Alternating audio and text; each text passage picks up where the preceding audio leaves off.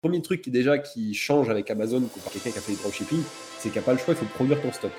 Le simple fait de produire ton stock pour de vrai, déjà, tu parles d'un lancement qui peut être fait en moins d'une semaine à quelque chose qui va prendre plusieurs mois. Non, moi, j'ai jamais fait d'achat-revente sur Amazon. Je suis directement parti en, en private label. Je fais partie des gens qui aiment bien le fait vraiment de créer un actif. Ça, c'est une notion qui est dingue. C'est le fait que ta marque a une certaine valeur. Donc, si jamais tu commences à construire plusieurs produits qui sont corrélés ensemble, que tu commences à vendre sur Amazon, à vendre sur ton site internet, à vendre sur d'autres marketplaces, etc., etc., ça, ça a de la valeur. En fait, il y a 120 millions de produits sur Amazon, donc euh, autant dire qu'il y a euh, un nombre de niches et de sous-niches incroyables. Par contre, inversement, tu as énormément, énormément de sous-niches et de demandes qui ne sont pas desservies. C'est une question qui me trotte en tête depuis un moment. Est-ce qu'on peut vendre des produits digitaux euh, sur, sur Amazon? C'est-à-dire tu sors une formation, est-ce que tu peux la vendre dessus par exemple? Si le meilleur moyen d'apprendre, c'est de faire les erreurs soi-même, le moyen le plus rapide est encore de se nourrir de l'expérience des autres. Dans ce podcast, vous découvrirez tour à tour des invités inspirants, débutants ou vétérans du e-commerce, mais aussi des experts pour vous éclairer dans vos choix techniques, en vous montrant les chemins les plus courts et les plus sûrs vers vos prochains succès. Il est temps de lever le voile pour découvrir l'envers du décor. Bienvenue dans les secrets du e-commerce, la voie vers votre prochain million.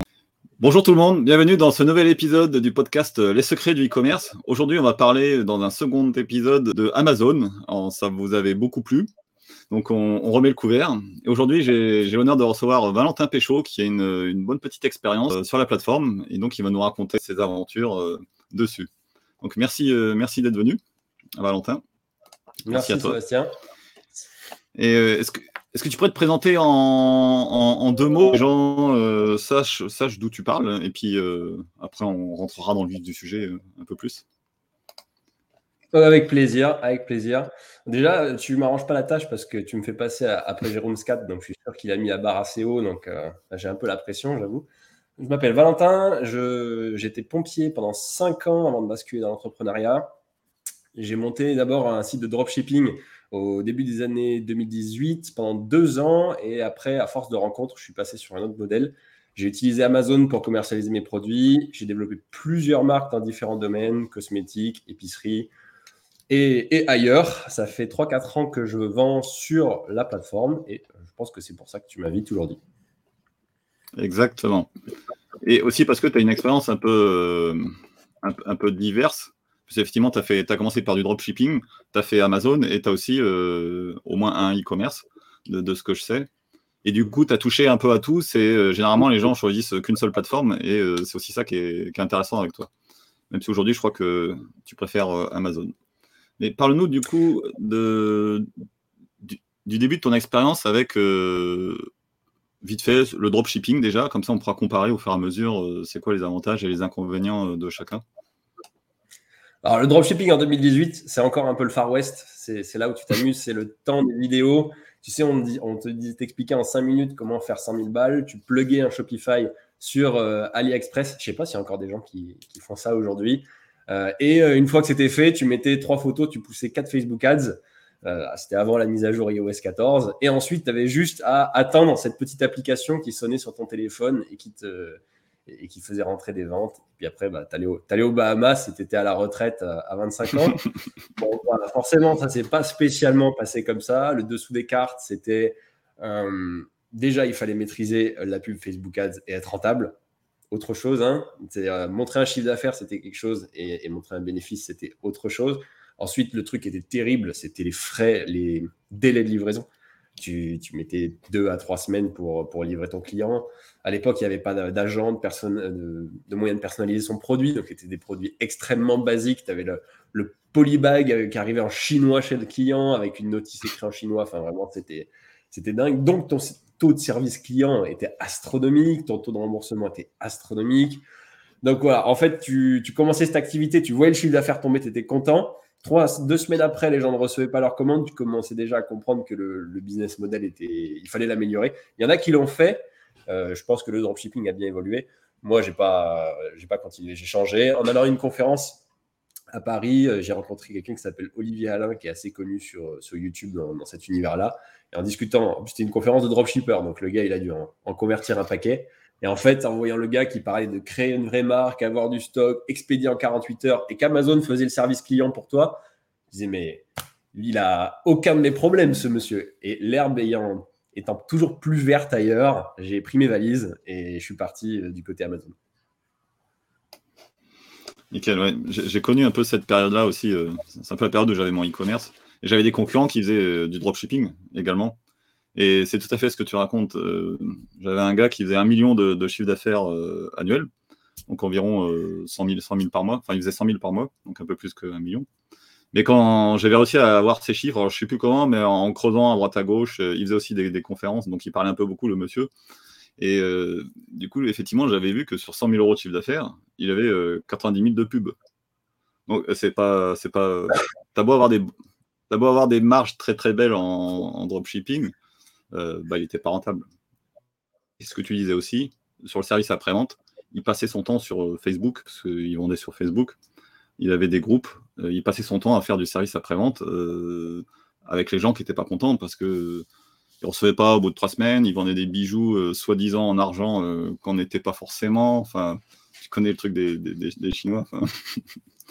argent, déjà, il y avait un truc comme ça. Il y avait deux types de dropshippers déjà, dès le début. Il y avait les personnes qui vraiment, c'est à cause d'eux, le dropshipping était extrêmement décrié, qui étaient en fait des fraudes, ni plus ni moins. C'était juste vraiment des enculés, c'est-à-dire qu'ils promettaient un produit, ils ne le livraient pas, tout simplement. Vraiment, ils ne le livraient pas. Donc, je pense que c'est grâce à eux que Bruno Le Maire nous fait des vidéos en condamnant le dropshipping et en disant qu'il va traquer tous les mecs qui font ce type de business. vous pouvez voir la vidéo sur LinkedIn, elle est salée. Merci. Et par contre, il y avait des, mecs qui juste faisaient les choses bien, utilisaient le modèle du fait d'utiliser un entrepôt, un produit qui était chez ton fournisseur et de le livrer. Il y a même des personnes qui ajoutaient une belle plus-value. C'est juste que le marketing à la chinoise euh, séduit personne en Occident et qu'ils étaient capables de le rendre cool et intéressant. Au final, aujourd'hui, il y a toujours des dropshippers, il y a toujours des mecs qui font de l'argent. C'est juste que c'est totalement invisible. Et quand le client reçoit son produit, il est juste content. Et le mec qui arrive à faire ça, il peut très bien vivre du dropshipping. Même, je, vois des dropshippers qui arrivent à faire des très bonnes choses avec des produits B2B. Donc, c'est-à-dire avec des personnes qui sont prêts à attendre trois semaines pour recevoir une machine industrielle, par exemple. Et c'est totalement transparent qu'ils euh, sont une équipe qui fait fabriquer en Chine. La personne, elle a le lien tracé où elle voit la machine arriver par bateau. Et c'est hyper clair. La personne, elle n'est pas, inquiète. C'est prévenu dès le début qu'il y a trois semaines de livraison. Et parfois même, ils attendent d'avoir 10, 15 commandes avant de commander en Chine. Donc, c'est juste de la transparence. Là, dans ce cas, bah, c'est du bon dropshipping, du vrai dropshipping. Tu as un vrai business. Dans l'autre cas, tu es obligé à un moment de tout couper, de partir avec la caisse et de plus répondre à personne en général, c'est un, mauvais signe pour la pérennité de ton business. Clairement. Et juste pour finir euh, sur ce sujet des, Chinois avec le, packaging dont tu parlais, moi je me souviens que des fois, euh, quand tu recevais des colis, ils mettaient leur petite carte euh, à eux. Donc, du coup, parce qu'ils ont leur propre magasin en ligne, et du coup, ils essayaient de récupérer les clients. C'est peut-être une technique, même si c'est interdit, qui est utilisée sur Amazon, ça Est-ce qu'il y en a qui le font? Tu peux le faire. Alors, tu peux mettre des cartes effectivement dans, tes produits. Attention, c'est comme le dropshipping. Hein. Il y a les bonnes et les mauvaises cartes. Euh, tu n'as pas le droit de mettre une carte en disant euh, on vous rembourse votre produit si vous nous laissez un avis 5 étoiles. Donc, ça a été fait et surtout par les Chinois directement depuis les usines. Donc, euh, il y a eu une énorme opération de communication où Shopify a clairement annoncé qu'il virait, délistait une série de vendeurs chinois qui était énorme. Hein. On, parlait de millions d'euros de chiffre d'affaires étaient, qui étaient ramenés par eux pour ces pratiques-là, c'était un truc de dingue. tu lançais un produit, euh, au bout de deux jours, tu avais 100 avis, au, bout d'un mois, tu en avais 1200. C'était impossible. Donc, tu n'as pas le droit d'influencer la décision de ton client. Par contre, tu peux mettre une carte en leur expliquant que tu es une petite entreprise et que euh, un avis de ta part, sans les inciter à quoi que ce soit, leur ferait énormément de bien. Et ça, tu as le droit de le faire. juste pour, euh, tu me confirmes, hein. tu as, dit Shopify, on parle bien d'Amazon. Hein. Amazon, Amazon, ouais. Je me suis trompé. Ok. Pas de problème. Que ce soit clair euh, pour tout le monde. Et, donc, pour revenir sur, ton parcours, donc, euh, après la conférence euh, avec Olivier Alain, donc Alain qui s'est créé avec deux L si vous cherchez sur Internet. du coup, toi, tu t'es lancé directement, t'en, en avais, en avais marre, c'était la petite étincelle qui a, tout déclenché Ou est-ce que ça s'est fait un peu plus, plus tard non, euh, j'ai eu le syndrome du, débutant. Euh, le biais cognitif euh, Denis Kruger, je ne sais pas si tu le vois celui-ci. Le fait que tu es débutant, tu as totalement l'excès de confiance sur tes capacités. Donc j'y suis allé mm. direct, pas de formation, rien. J'ai juste tronçonné l'intégralité des vidéos YouTube que j'ai trouvées sur le sujet. Et en 2019, franchement, c'était pas aussi garni qu'aujourd'hui. Donc, euh, grâce à ça, j'ai pu commencer à faire mes premières armes. Et en fait, le premier truc qui déjà qui change avec Amazon comparé à, quelqu'un qui a fait du dropshipping, c'est qu'il n'y a pas le choix, il faut produire ton stock. Le simple fait de produire ton stock pour de vrai, déjà, tu parles d'un lancement qui peut être fait en moins d'une semaine à quelque chose qui va prendre plusieurs mois. En plus, tu te poses plein de questions euh, totalement inutiles au début, à savoir est-ce que mon logo, je le mets comme ça? Est-ce que je le mets en noir? Est-ce que je le mets en gris? Résultat, les semaines s'écoulent et les semaines s'écoulent. Et j'ai mis euh, sept mois à lancer mon premier produit euh, sur Amazon. Tu vois, il y a quand même eu un gros gap. Mais le temps de le faire fabriquer, et en plus, c'était fabriqué en France, de le faire fabriquer, de le faire venir, de comprendre, d'ouvrir un compte euh, à chez Amazon qui n'est pas du tout comme ouvrir un compte Gmail ou quoi que ce soit, ça a pris du temps, sept mois. Et, du coup, tu t'es, tu t'es, lancé directement dans la construction d'une marque?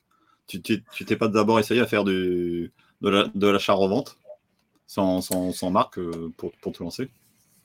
Alors, tu peux faire de, l'achat-revente. Jérôme en a fait pas mal, par exemple, dans, l'épisode de, la semaine dernière. Non, moi, j'ai jamais fait d'achat-revente sur Amazon. Je suis directement parti en, en private label. Je fais partie des gens qui aiment bien le fait vraiment de créer un actif. Ça, c'est une notion qui est dingue. C'est le fait que ta marque a une certaine valeur. Donc, si jamais tu euh, commences à construire plusieurs produits qui sont corrélés ensemble, que tu commences à vendre sur Amazon, à vendre sur ton site internet, à vendre sur d'autres marketplaces, etc., etc., ça, ça a de la valeur. Si tu veux savoir combien ça vaut, tu peux te rendre sur des sites comme Flippa ou Empire Flipper, section business Amazon FBA, et tu regardes en fonction du profit mensuel combien les gens sont prêts à te le racheter et tu vas halluciner. En, là aujourd'hui, on est en 2022, tout est vachement retombé.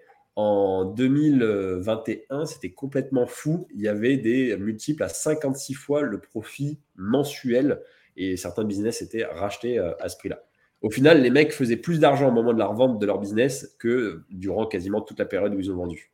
Tu as des agrégateurs qui se sont montés, donc c'est de la fusion-acquisition, c'est un peu plus technique. Il y avait une cinquantaine, en 2020-2021, il y a une cinquantaine d'agrégateurs qui sont, sont formés. En fait, ils rachetaient ta marque et eux, leur objectif, c'était de faire des économies d'échelle. Donc, si admettons, ils étaient un peu orientés dans un secteur, la beauté, ils rachetaient une dizaine de marques dans, dans la beauté. Et tout simplement, toi, bah, tu faisais, tu remplissais la moitié d'un conteneur quand tu, venais de Chine. Eux, ils achètent le conteneur entier.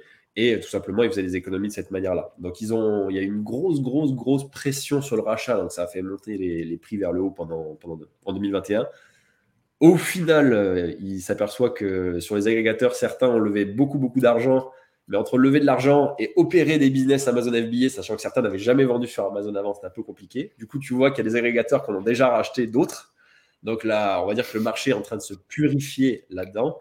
Mais aujourd'hui, bah, admettons, tu es un entrepreneur, mais qui n'a pas, euh, pas mon âge, qui a 40, 40 ans, qui n'a pas du tout envie de, construire un truc, à partir de zéro, qui a déjà envie de prendre un truc un peu établi, qui est déjà un peu plus avancé dans, dans le business, bah, si tu as de l'argent de côté parce que tu as revendu quelque chose, tu as peut-être envie de racheter une marque qui tourne déjà bien plutôt que de tout faire depuis zéro. Et ça, c'est possible. Et c'est possible que si tu as une marque. Tandis que si jamais tu fais bah, du retail arbitrage, tu achètes un produit pas cher, tu le revends, bah, là, forcément, tu ne construis pas d'actifs. D'accord. Donc, tu, parlais bien de, profit hein. tout à l'heure quand tu disais 56 fois la valeur, les bénéfices. Hein. On n'est pas, pas, sur le CR, on est d'accord. Profit. Non, ouais, non, non. 56 euh, fois le CR, non, non, non, 56 fois le profit mensuel. Ouais, Et euh, qu'est-ce que je, qu'est-ce que je voulais dire euh, là-dessus Oui, donc c'est mensuel aussi également. Donc, euh, c'est-à-dire, si tu fais 10, 000 euros, en fait, tu rachètes 560.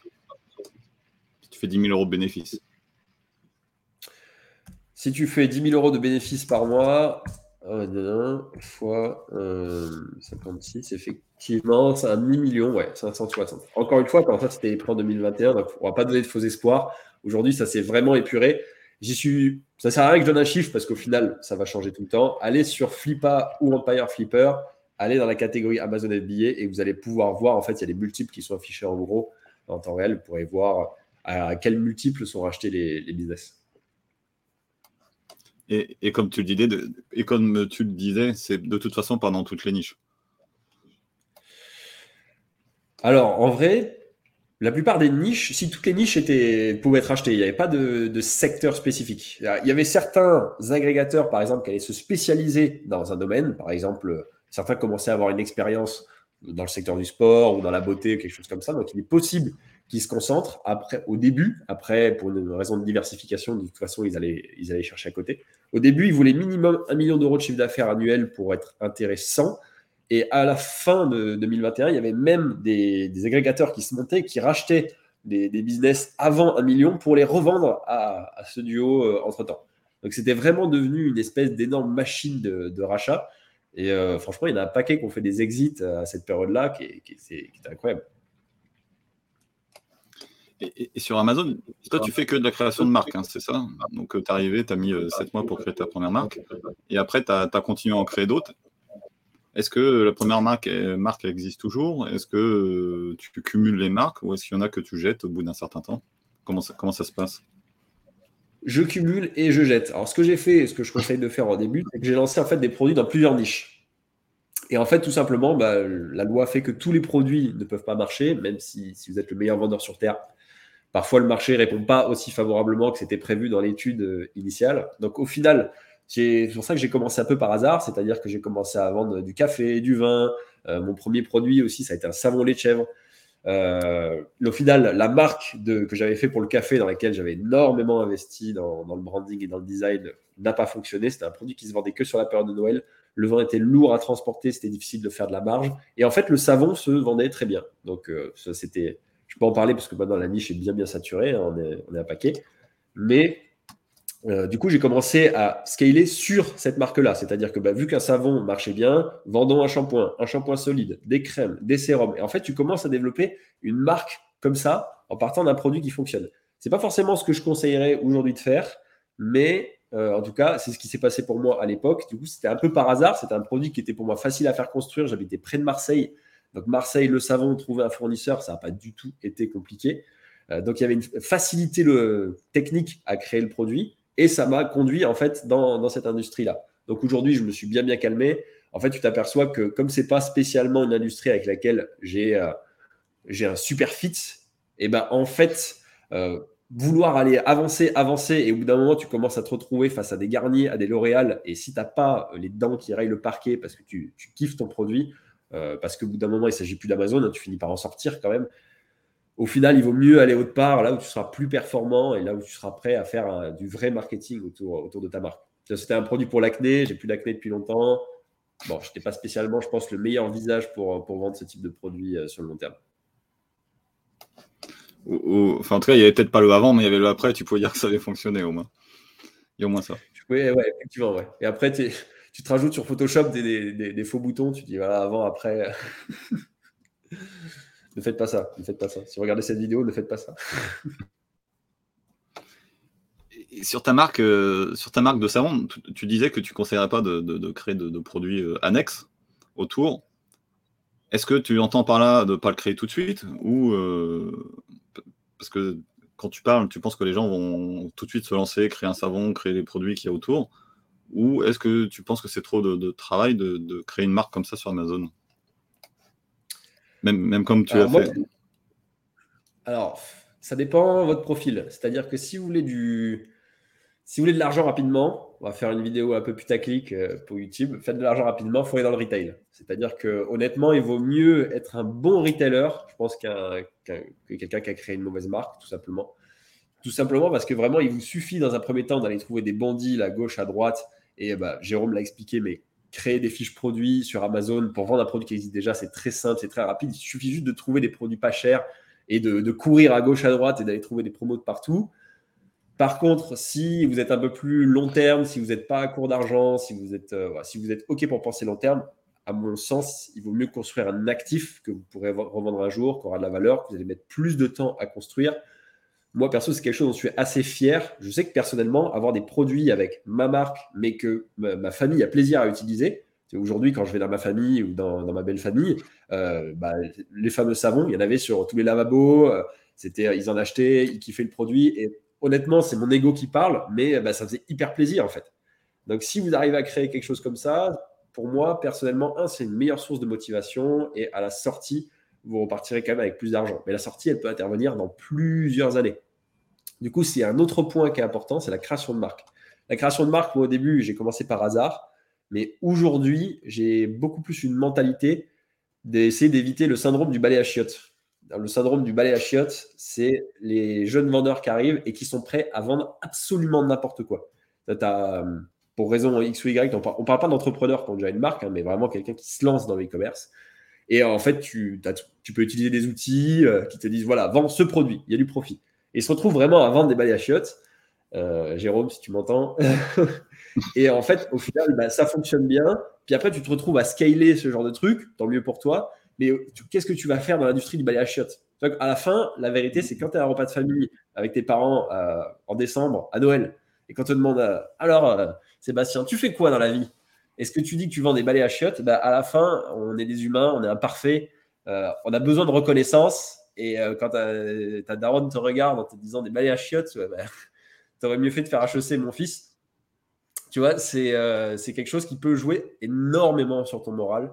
Donc, si tu arrives à créer une marque avec laquelle tu as un intérêt, avec laquelle tu es passionné, dans lequel, même si ça ne fonctionne pas pendant un temps, tu seras prêt à continuer à bosser dessus parce que c'est quelque chose qui te plaît et tu penses que ça peut avoir une utilité pour les gens, parce que toi-même, tu serais prêt à l'acheter, pour moi, tu vas aller beaucoup plus loin. Donc, c'est pour ça que j'encourage, euh, j'ai une formation où j'encourage les personnes à, en fait, juste regarder à l'intérieur d'eux, à voir les produits qu'ils achètent déjà, à voir les produits ou les passions qu'ils ont et à essayer de creuser là-dedans parce que souvent, c'est là où ils vont être le meilleur pour changer quelque chose par rapport à ce qu'il y a sur le marché, 1%, 2%, et faire un produit meilleur et arriver à le vendre. Ta passion, c'est euh, la pétanque. Euh, peut-être que. Bah tiens, Sébastien, tu une passion? Ma passion en ce moment, c'est le e-commerce, hein. disons-le clairement. Sur ton temps libre, l'automatisation. L'automatisation. J'essaie de tout automatiser euh, en ce moment.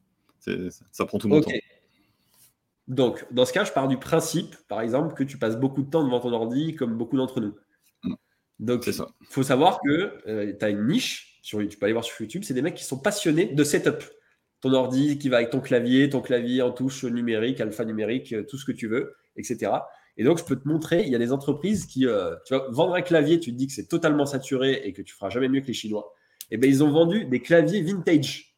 Donc, c'est des claviers à l'époque que tu as du Minitel où tu enfonces ta touche genre de 1 cm et demi. C'est terrible. c'est connu. Bon, voilà. Mais euh, par exemple, pour les personnes qui sont fans de dactylographie, de taper vite au clavier, c'est des claviers qu'ils adorent. Et donc, c'est des claviers qui coûtent 250 euros pièce. Mais ça, si tu n'es pas dans cette niche-là et que tu n'es pas quelqu'un qui est un peu fan de ça, ça va être difficile de créer un vrai produit que les gens veulent. Donc, tu vois un produit qui existe déjà sur le marché, un clavier, mais tu as assez de connaissances dans la niche pour vendre un clavier que tu vas, un, pouvoir vendre plus cher, deux, te tirer des marges, et trois, qui vont faire kiffer les gens. Parce que toi-même, tu serais acheteur de ce clavier. voilà comment tu peux euh, trouver une idée de marque, par exemple, à vendre. Et ça, c'est valable sur Amazon, mais euh, sur un e-commerce classique. Hein. Oui, c'est ça. Hein. On dit souvent, euh, soit, soit, ça doit venir d'une passion, parce que si tu veux durer sur le long terme, c'est toujours mieux. Même s'il y en a qui arrivent très bien à faire que avec l'argent, mais ce n'est pas les plus nombreux. Euh, poursuivre l'argent uniquement. Et aussi, ce qui fonctionne bien, c'est quand, euh, en B2B en tout cas, quand euh, les gens se lancent dans une boîte qui ne va pas fonctionner, mais ils créent un outil en interne pour, pour les aider et du coup, ils se retrouvent à, vendre cet outil-là après à d'autres entreprises.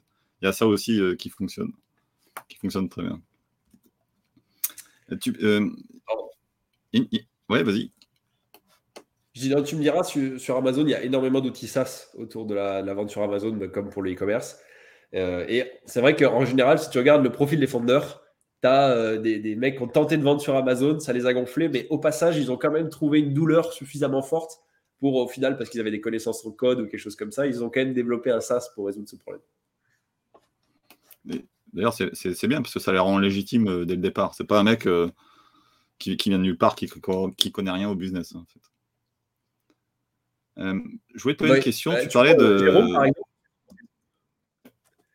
C'est exactement ce qui est arrivé à Jérôme, en fait, qui était, qui était la semaine dernière. Mais au final, il a commencé à vendre sur Amazon à une époque où il n'y avait aucun outil de facturation. Il avait son profil de, de gestionnaire de gestion. Gestionnaire de gestion. Ouais, c'est quelque chose comme ça. Contrôleur de gestion. Contrôleur de gestion. j'ai, oula vache, il est parti celui-là. Et au final, il a utilisé cette expérience, il a combiné son expérience de vendeur avec le contrôleur de gestion, le contrôle de gestion, et ça a donné l'outil qu'il a créé, qui était euh, à l'époque AMZ Cockpit, et qui était, qui était, qui était salvateur pour les, personnes euh, qui étaient sur Amazon. Et pour leur contrôleur. C'est l'avantage des, l'avantage des boîtes comme Amazon. Euh, c'est tellement une grosse machine que tu as besoin de créer des outils euh, autour de ça. Et c'était un peu pareil aussi quand tu allais euh, sur, euh, sur AliExpress. Quand, tu, quand tu vendais des choses qui, qui venaient d'AliExpress, par exemple, quand tu en parles à ton entourage, tu entends les gens qui te disent qui trouvent ça un peu honteux de, de, de, revendre, parce que tu achètes à pas cher des, objets et tu leur vends cher. Mais ils n'ont pas compris qu'en fait, c'est tellement euh, une jungle là-bas que euh, tu rends service euh, aux gens. En fait, ils n'ont pas allé à chercher, à fouiner, à perdre des heures, à tester les produits. Enfin, voilà. Peut-être ces gens-là ne sont pas faits pour faire du business, je pense. Et même, ils n'ont pas compris que tous les objets qu'ils achetaient, de toute façon, il y a des grosses marges sur toute la ligne, quoi qu'ils achètent. Il n'y a, a, pas d'exception, en fait. Il n'y a pas d'exception. Je pense qu'il y a quelque chose à, retenir, c'est que si tu fais ce business pour plaire à ton entourage, tu t'es trompé d'adresse. Parce que vraiment, déjà, il y, a, un test qui est ultime, c'est que quand tu commences à faire ce, genre de métier, il faut arriver à expliquer à ton entourage ou, à ta famille, et c'est une vraie question, ce que tu fais. Et euh, vraiment, tu vois, avant, j'étais pompier, avec mes collègues pompiers, une partie est devenue entrepreneur. Dire que tu es pompier, tout le monde a une idée plus ou moins réelle de ce que c'est. Quoi. En général, très mauvaise, hein, je te rassure. Tout le monde était persuadé ah que mes journées à décrocher des chats dans les arbres. C'était un truc de dingue. Je n'ai jamais décroché un, chat d'un arbre de ma vie.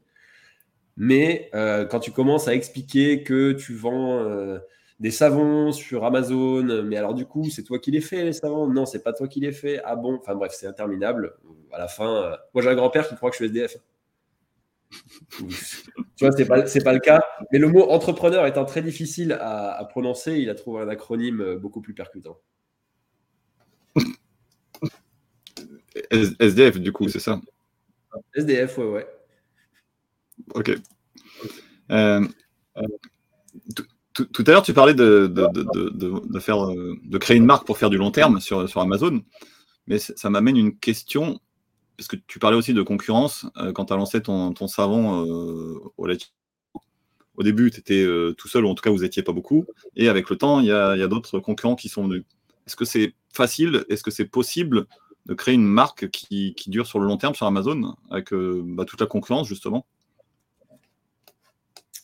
Alors oui, en fait, il y a 120 millions de produits sur Amazon. Donc, autant dire qu'il y a un nombre de niches et de sous-niches incroyables.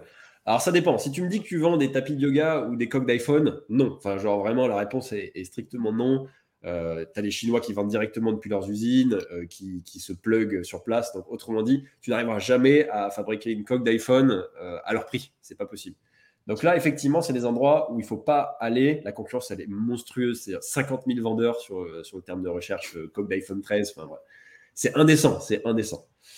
Par contre, inversement, tu as énormément, énormément de sous-niches et de demandes qui ne sont pas desservies. Donc en fait, sur Amazon, tu as des moyens de connaître combien de personnes par mois vont rechercher euh, clavier dactylographie.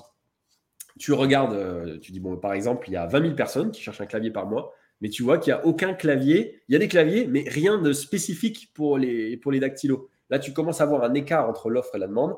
Et là, en général, si tu te positionnes là-dessus, Là, c'est intéressant parce que tu as beau vendre le, euh, le, même clavier que les autres, tu vends un clavier, mais pas le même. Donc, les personnes qui cherchent clavier pour dactylo, là, ils vont commencer à dire oh non, mais c'est toi que je veux parce que tu as répondu à leurs problèmes. Donc, oui, tu peux, tu peux construire une marque et tu peux rester longtemps si tu as trouvé un endroit où tu es leader. Ensuite, plus tu restes, plus tu accumules les avis. Donc, plus euh, tu commences à, t'installer, en fait, parce que les avis ont une, une, énorme, énorme importance sur Amazon. Et contrairement à une grosse partie des e-commerce, ils sont très difficilement euh, manipulables. Je peux t'assurer qu'en dropshipping, les avis manipulés, il y en avait. Hein. Maintenant, avec Amazon, c'est plus du tout le même game. Tu, ils font une chasse aux avis qui est assez impressionnante. Hein. Tu as des procès avec Facebook pour aller déterrer des mecs dans des groupes d'échange d'avis. c'est incroyable, mais je m'éloigne. Donc, autant tu peux te positionner et t'asseoir, asseoir ta notoriété et être indétrônable, mais autant euh, et ça, je l'ai vécu avec la marque de savon lait de chèvre. Tu peux, en étant leader depuis euh, plusieurs mois, voire plusieurs années, te faire complètement détrôner par un mec qui arrive juste parce qu'il a réussi à résoudre ton point faible.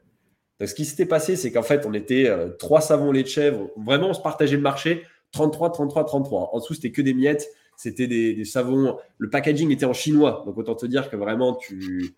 Là, tu avais beau avoir des Chinois, ça les, ça les desservait. Sur leurs photos, ils mettaient des, des pots ultra acnéiques. Enfin, c'était pas du tout vendeur, c'était dégueulasse. Donc, nous, on arrivait avec du Made in France, un truc qualitatif, en plus qui était certifié en labo. Euh, on avait une bonne composition. Enfin, juste la cosmétique, c'est vraiment c'est un des rares secteurs où la, quand tu sais que ça provient de Chine, vraiment ça fait peur.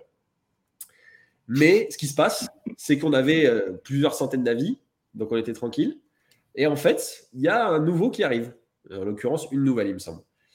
Et c'est un peu comme l'arrivée d'Apple de, de, euh, quand il y avait Nokia qui était vraiment le, king du téléphone, qui s'est dit bon bah aucune menace qui va arriver de, là quoi. Et puis ils se sont fait doubler sur l'autoroute, euh, voie de gauche, appel de phare. Bah, c'est ce qui s'est passé avec nous parce qu'en fait elle avait détecté un truc dans nos avis, c'était que les personnes se plaignaient que les savons asséchaient un peu la peau, qui est naturel pour un savon. Mais du coup elle a eu l'idée de faire une offre avec un savon lait de chèvre et un petit pot de crème au lait de chèvre pour hydrater la peau après. Nous, on n'y avait pas pensé. Elle a résolu notre faiblesse principale Oh, et en fait, on l'a vu monter, mais vraiment comme ça. Et elle a pris. Euh, elle, son problème, c'est qu'elle est allée tellement vite qu'elle a fait numéro un des ventes. Ses ventes ont explosé. Rupture de stock, crash, et elle est repartie aussi sec parce que Amazon sanctionne ultra sévèrement les ruptures de stock. Ah, ça, j'apprends un, gros truc là. Ils aiment, pas ça et du coup après ils te, ils te font pas remonter une nouvelle fois quand tu reviens avec le stock ou ils te laissent une deuxième chance? Alors ça, c'est un autre truc, on en parlera, mais si, ton, si les personnes qui t'écoutent, du coup, sont, vendent uniquement sur leur Shopify ou leur e-commerce ou leur WooCommerce, whatever, c'est des trucs qui surprennent sur Amazon, c'est que tu joues avec le terrain et les règles d'Amazon. Et Amazon veut la satisfaction de client au maximum. Donc, si jamais, moi j'adore ma crème au lait de chèvre que j'achète régulièrement et que quand j'en achète, il n'y en a plus, et ben forcément, euh, ça va pas me plaire. Donc en fait, tout simplement, oui, euh, tu as un score Jérôme en avait parlé, ce qu'on appelle le BSR. Et en fait, tout simplement, bah, plus tu vends, plus tu vends, plus ton score il augmente, il augmente, et Amazon va te mettre tout en haut des recherches. Puis si tu es en rupture de stock, bah, tu vends plus. Si tu vends plus, Amazon, tout simplement, te descend, te descend, te descend. Et quand tu vas remettre en stock, et si tu veux venir de Chine, parfois ça peut prendre du temps, eh bien, euh, il va te faire redémarrer beaucoup plus bas. Ça t'oblige à faire un truc qui, paraît un peu étrange, mais ça t'oblige à être professionnel, à avoir une super logistique et en fait à être un meilleur e-commerçant. Non, mais enfin, tu en dropshipping, tu changeais de fournisseur sur AliExpress, la personne recevait un produit différent. Voilà, enfin, on trouvait des solutions. Si tu viens sur Amazon, tu n'as pas le choix. Déjà, il faut que tu aies une société. Moi, j'avais commencé à vendre, je faisais du chiffre, je n'avais pas de société, hein, vraiment, c'était à l'arrache. Donc, ça t'oblige à être professionnel, à avoir une société. Ça t'oblige aussi à déposer ta marque à l'INPI. Donc, si tu veux dire Amazon, j'ai une marque et développer des avantages, tout simplement, tu, dois montrer que tu es enregistré à la propriété industrielle en France. C'est quand même pas rien. Ça t'oblige à avoir aucune rupture de stock, une bonne supply chain et surtout à créer un bon produit parce que tout simplement, il y a le tribunal populaire qui sont les avis Amazon qui vont te juger et les autres font extrêmement confiance aux avis. Ce que je comprends, hein. moi le premier, quand j'achète sur Amazon, je regarde les avis. Et en fait, ça va t'obliger, bah, c'est un truc de dingue, hein, mais à créer un bon produit et à pouvoir le vendre euh, à tes clients. cette histoire de rupture, je la comprends tout à fait. J'imagine très, je m'imagine très bien aller euh, sur Amazon, chercher un produit que j'ai l'habitude d'acheter, pas le trouver. Et qu'est-ce que je vais faire? Je vais pas me rabattre sur un autre produit, je vais, aller, essayer de le trouver à l'extérieur euh, sur un site qui n'est pas Amazon du coup. Logique. T'as tout dit. T'as tout dit.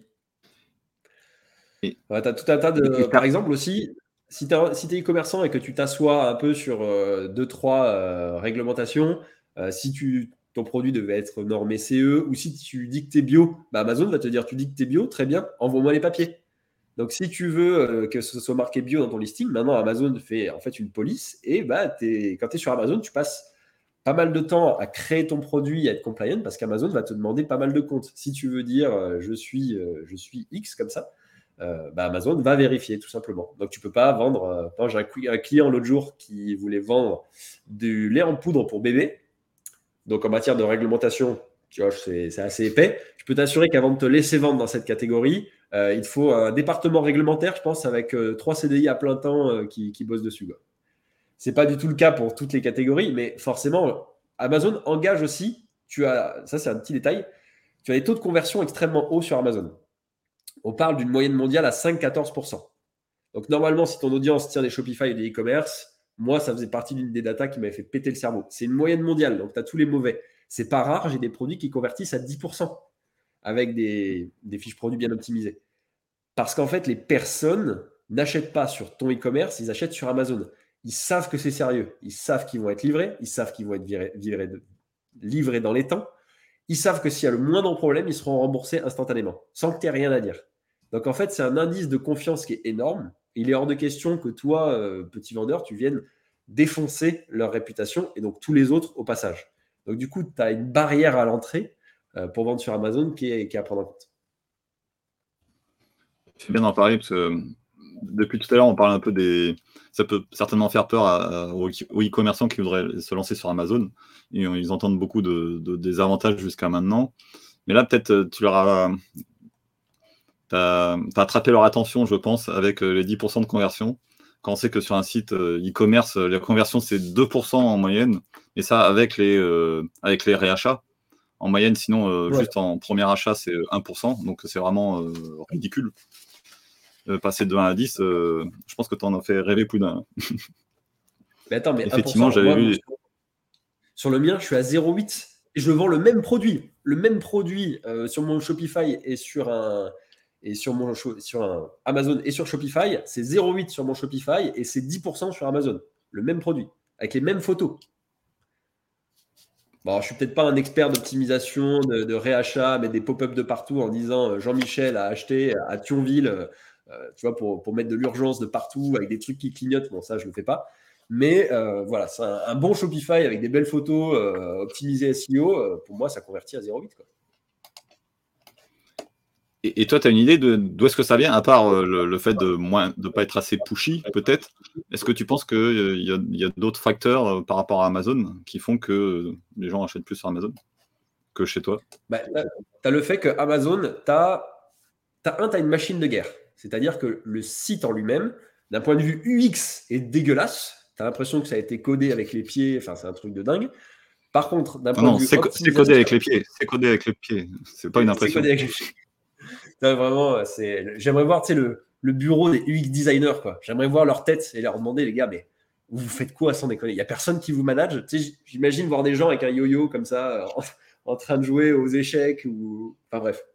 Donc déjà, le, par contre, tu as le fait qu'en matière de vitesse, par exemple, bah, tu le sais, par exemple, sur ton Shopify, tu ne peux pas te permettre d'avoir un site lent. Amazon, c'est pas lent. Amazon, ça va à fond. Euh, ils ont leur propre serveur. S'ils perdent une seconde de chargement, ça c'est un. Une seconde de retard sur le chargement, eux, c'est des milliards de pertes. Donc il est hors de question. C'est des mecs qui ont breveté le bouton acheter en un clic. Acheter en un clic. On sait tous qu'on perd des, clients pendant la phase de checkout. Là, il n'y a plus de checkout je veux dire, quand même, c'est un truc de dingue. Euh, tu vois, en matière de, achat par, pulsion, c'est une merveille d'invention. Et ensuite, l'autre truc qui est complètement fou par rapport à ton Shopify, c'est que toi, tu vas faire de la publicité sur Facebook. Un mec en train euh, de mater des photos de, ses potes ou, quoi que ce soit. Et toi, tu mets ton produit ici au milieu. Sur Amazon, c'est quand même un moteur de recherche. Donc le gars, il a envie d'acheter un truc, un mug, par exemple, ou toujours notre clavier, il tape, il va sur Amazon, il tape dans la barre de recherche, donc clavier pour dactylo, tu penses que dans le tunnel, euh, tu es quand même beaucoup, beaucoup plus avancé. Donc ton client de base, quand il vient et qu'il voit ton produit, il est vachement plus chaud que le mec que tu vas essayer de choper depuis Facebook et tirer sur, euh, ton site. C'est ça qui change tout aussi. Et, toi, qu'est-ce qui t'a fait, euh, je, vais dire, euh, continuer Donc, tu es sur Amazon avec cette marque de, savon. Et un jour, tu décides, je vais lancer mon, site e-commerce en plus. Qu'est-ce qui t'a poussé à faire ça? Tu t'es dit, ça va être un deuxième canal, je me diversifie au cas où, on ne sait jamais si ça fonctionne. quel était l'état d'esprit qui t'a poussé à faire ça? Alors, l'état d'esprit, il me tient à cœur. C'est dans la sphère, tu as des personnes qui disent je suis vendeur Amazon. C'est leur titre. en fait, ce, métier, il est horrible, tout simplement parce que, certes, Amazon, tu, te régales. Il y a un effort à fournir pour vendre un produit qui est beaucoup moins gros que construire un site de, A à Z. Mais en fait, à la fin, si tu restes que sur Amazon, tu prends beaucoup de risques parce qu'il suffit qu'il y ait un changement d'algorithme, un des rankings, ton compte qui est suspendu, ta fiche produit qui est suspendue, quelque chose comme ça, ben, tu es vraiment dans la merde. Tout ton business s'arrête. Donc le premier truc, c'est qu'en fait, tu dois aller sur les autres marketplaces, tu dois euh, créer ton propre site internet pour que si jamais il y a un problème avec Amazon, tu sois en sécurité. Et ensuite, ça te permet de plus dire je suis vendeur Amazon, mais de dire j'ai créé ma propre marque de clavier dactylo, mais je, vends sur Amazon parce que c'est un très bon canal d'acquisition. C'est tout. Et en fait, quand tu commences à penser comme ça, tu vois beaucoup plus loin. Donc tu construis ton site, tu vas récupérer quelques ventes, mais c'est surtout tu vas construire ta notoriété de marque. Donc par exemple, tu vas pouvoir commencer à avoir des deals B2B euh, par exemple, peut-être qu'il bah, y a des concept stores qui s'intéressent à toi. Si tu vends un concept store en France et que tu n'as pas de site internet, euh, tu n'as pas de marque. Tu n'as pas de site, tu n'as pas de marque. Aux US, tu peux le faire, dire je vends que sur Amazon et on te considère comme une vraie marque, mais, ou en tout cas une marque qui commence. Mais en France, les gens ne comprendraient pas euh, que tu montres ton, store Amazon pour, euh, pour vendre. Donc c'est ta notoriété, tu vas pouvoir choper des deals, ta réputation, ou même quand tu vas aller voir des fournisseurs en disant voilà, je suis propriétaire de telle marque, tu vas montrer ton site internet et tu vas montrer que tu es beaucoup plus sérieux. Trouver un fournisseur aujourd'hui, il y a quand même, c'est lui qui te choisit, hein, c'est pas toi, hein, pour travailler sur le long terme, etc. Donc, ça va t'aider dans ta marge de, négociation, même si ton site n'est pas optimisé, hein, c'est pas grave. Mais il faut que tu aies une présence sur Internet. Et aussi, tu as des personnes, avant d'acheter sur Amazon, ils vont se dire tiens, est-ce que c'est une vraie marque? Ils vont dans Google, ils tapent juste pour voir si dans les premiers liens, tu as ta marque qui ressort. Si tu ressors, ça veut dire que tu as une vraie marque. Tu as une vraie marque, le mec, il retourne sur Amazon et ils vont acheter le produit. L'inverse est aussi vrai. Euh, j'ai des, des marques e-commerce établies qui viennent me voir pour qu'on lance leur compte. Et en fait, je leur montre que des gens recherchent déjà leur marque dans Amazon et qu'ils n'y sont pas. Donc parfois, moi je suis client et je paye un abonnement Prime 85 euros par an pour avoir les livraisons gratuites. J'ai envie de le rentabiliser. Je vais sur ton e-commerce, je cherche ton produit et après je retourne sur Amazon pour voir un si j'ai pas un meilleur prix et deux si je peux me faire livrer en 24 heures euh, sans frais de livraison avec mon compte Prime. intéressant tout ça. Je, me demande, parce que c'est vraiment, comme tu disais, un, vrai canal d'acquisition et euh, c'est un vrai moteur de recherche finalement. On entend souvent dire que les deux premiers euh, moteurs de recherche, c'est Google et YouTube. Mais si tu y penses, si c'est pour acheter, je me demande dans quelle position se trouve Amazon. Ça se trouve, c'est le premier moteur de recherche en fait qui, existe. Devant, devant Google finalement, si tu as juste l'intention d'achat. Alors, tu peux le vérifier avec un truc très simple. Tu tapes le nom de ton produit dans Google et tu vois où est le lien Amazon. Donc en fait, pour les déjà les deux se croisent. Pour les fans de SEO, imaginez la puissance on-site d'un site comme Amazon. Alors si en plus vous utilisez votre talent de, SEO Google pour aller diriger des, backlinks, etc. vers votre fiche produit, bah, imaginez ce que vous pouvez faire. Donc déjà, bah, ça c'est le premier point. Ensuite, imaginez le fait qu'ils ont un programme d'affiliation euh, donc, vous pouvez avoir des tas de sites externes qui gratuitement vont accepter de diriger vers votre fiche produit parce qu'Amazon va leur filer des commissions sur les ventes. Alors, je sais que c'est des liens affiliés, c'est pas la même chose. Mais bon, à mon avis, vous allez quand même récupérer euh, du jus, tout simplement. Euh, si vous regardez dans les requêtes Google, vous verrez que peut-être votre produit est recherché suivi de Amazon, donc clavier dactylographie Amazon dans Google. Donc, si vous petite technique, si vous faites du Google Ads, vous pouvez euh, targeter ces termes de recherche très précisément. Vous n'allez rien payer et vous allez pouvoir récupérer le trafic Google et l'envoyer vers votre fiche produit Amazon. Ça, c'est une petite technique que, vous pouvez faire. Et ensuite, effectivement, l'algo d'Amazon, il a un petit nom, il s'appelle A9.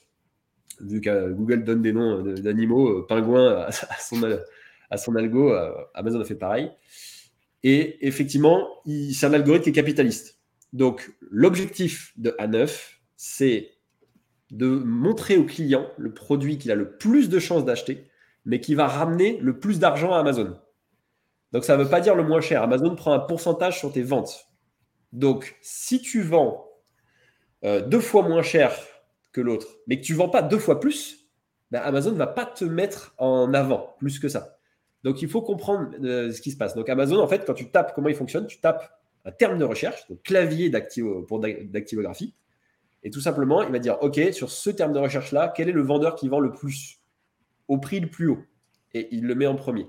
Donc c'est une mentalité différente de, Google. La manière de rédiger une fiche produit sur Amazon n'est pas la même que pour l'algorithme de, Google. Donc souvent, quand tu as des mecs très SEO qui arrivent sur Amazon, ils, implantent toute leur technique. Mais comme tout sur Amazon, bah, en fait, tout est différent et ça ne fonctionne pas pareil. Mais euh, déjà, s'ils ont ces connaissances-là, ça sera, ça sera pas mal. Et, au niveau du temps passé, euh, la, différence entre Amazon euh, et, ton site e-commerce, qu'est-ce que ça demande comme temps? Déjà pour se lancer, dans les deux cas, et après pour maintenir, pour maintenir le produit et la marque Alors, un peu compliqué de répondre à cette question, mais on va prendre le cas, et je pense qu'il y, en a pas mal qui t'écoutent, qui ont déjà une marque, en fait, qui ont déjà une marque et qui vendent sur leur Shopify. Donc, plus quelqu'un qui veut passer sur Amazon et l'ouvrir comme canal d'acquisition. Donc, très compliqué de répondre à cette question parce que j'ai des exemples complètement opposés. Euh, c'est comme d'hab, hein, C'est pas grave. Voyons voir. Au plus court, au plus court. Donc, tu as déjà ton produit tu as déjà ton produit avec un, peu d'aide. Franchement, en deux semaines, je te lance sur Amazon. En deux semaines, tu fais tes premières ventes. Ça, c'est si tout se passe bien.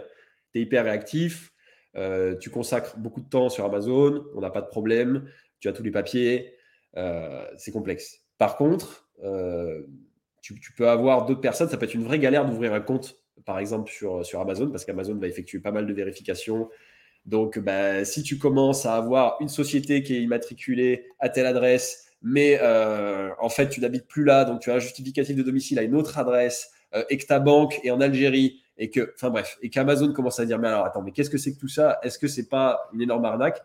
Dans le doute, on coupe. Il y a 1500 ouvertures de comptes par jour sur Amazon qui sont review à la main par des mecs. Ils n'ont même pas une minute. S'il y a le moindre truc qui est de travers, fini ils te disent on veut une facture, on veut si, ça, ça, votre cabis, etc. Euh, si en haut du document n'est pas marqué facture, fini. Je veux dire, tu peux considérer que c'est ton compte qui est bloqué. Du coup, qu'est-ce que fait le mec? Il en ouvre un deuxième. Du coup, Amazon détecte qu'il y a deux comptes pour la même société. Là, il clôture les deux et là, tu encore plus la merde. Mais bon, grosso modo, donc si tu te retrouves avec des gars, bah, en fait, du coup, ils mettent six mois avant d'aller sur Amazon parce que tant que leur situation n'est pas ultra carrée, euh, donc voilà, c'est pas, ça répond pas super bien à ta question. Je vais dire entre deux semaines et six mois, mais euh, ça, malheureusement, c'est la réalité. Ça me, fait dire, parce que puisqu'on parlait de e-commerce qui, voulait se lancer euh, sur Amazon, donc ça c'est pour vendre des produits déjà actuels. Et je me disais que c'est une très bonne technique aussi pour lancer un nouveau produit en prenant un minimum de risque également. Tu en as déjà vu qui, qui, qui utilisait cette technique? Donc qui allait sur Amazon ou qui était déjà implémenté en tant que e-commerce, euh, et qui lançait de nouveaux produits qu'il les testait d'abord sur la plateforme avant de les vendre euh, au grand public Alors, en règle générale, tu fais quand même les deux en même temps. Par contre, tu peux effectivement aller plus vite en misant sur la logistique d'Amazon. C'est-à-dire que tu lances ton nouveau clavier dactylo qui n'est pas sorti, tu vas créer ton listing sur Amazon, mais en même temps, créer une fiche produit sur ton Shopify, ça ne va pas prendre très longtemps. Par contre, ce que tu peux faire, et moi ce que j'ai fait pendant longtemps, c'est qu'en fait, je n'utilisais que le stock qui était chez Amazon. Donc, si j'avais une commande sur mon Shopify, en fait, c'était Amazon qui allait prendre un stock chez lui et qui allait livrer le client euh, avec ton, ton stock interne. Donc, mon stock Amazon fournissait tout le monde. Après, quand tu commences à aller sur d'autres marketplaces et que tu veux grossir, c'est plus possible. Euh, tout simplement parce que tu, en fait, ils reçoivent des cartons Amazon et euh, bah, ces discounts n'aiment pas trop qu'il y ait Amazon qui envoie des, colis à leurs clients. Et tu peux même aller un peu plus loin, c'est que Amazon, tu as un accès à l'international très facile. C'est-à-dire que tu peux, en fait, c'est la même plateforme centrale qui va gérer l'Allemagne, l'Italie, l'Espagne et même euh, le Qatar, le Japon, l'Australie, euh, les États-Unis, le Canada. Et donc, tu peux, le jour 1 de ton lancement sur Amazon, déjà proposer ton produit à la vente en Allemagne, en Belgique, en Espagne, etc. Donc du coup, le temps que ton produit, par exemple, soit construit et arrive, tu peux travailler là-dessus, ce qui serait qui ne demanderait pas forcément la même logistique. Et Amazon, bah, si un Allemand à Berlin achète ton produit, il prend le stock de Paris et il l'envoie jusqu'à Berlin. Et du coup, tu augmentes considérablement ta masse de clients.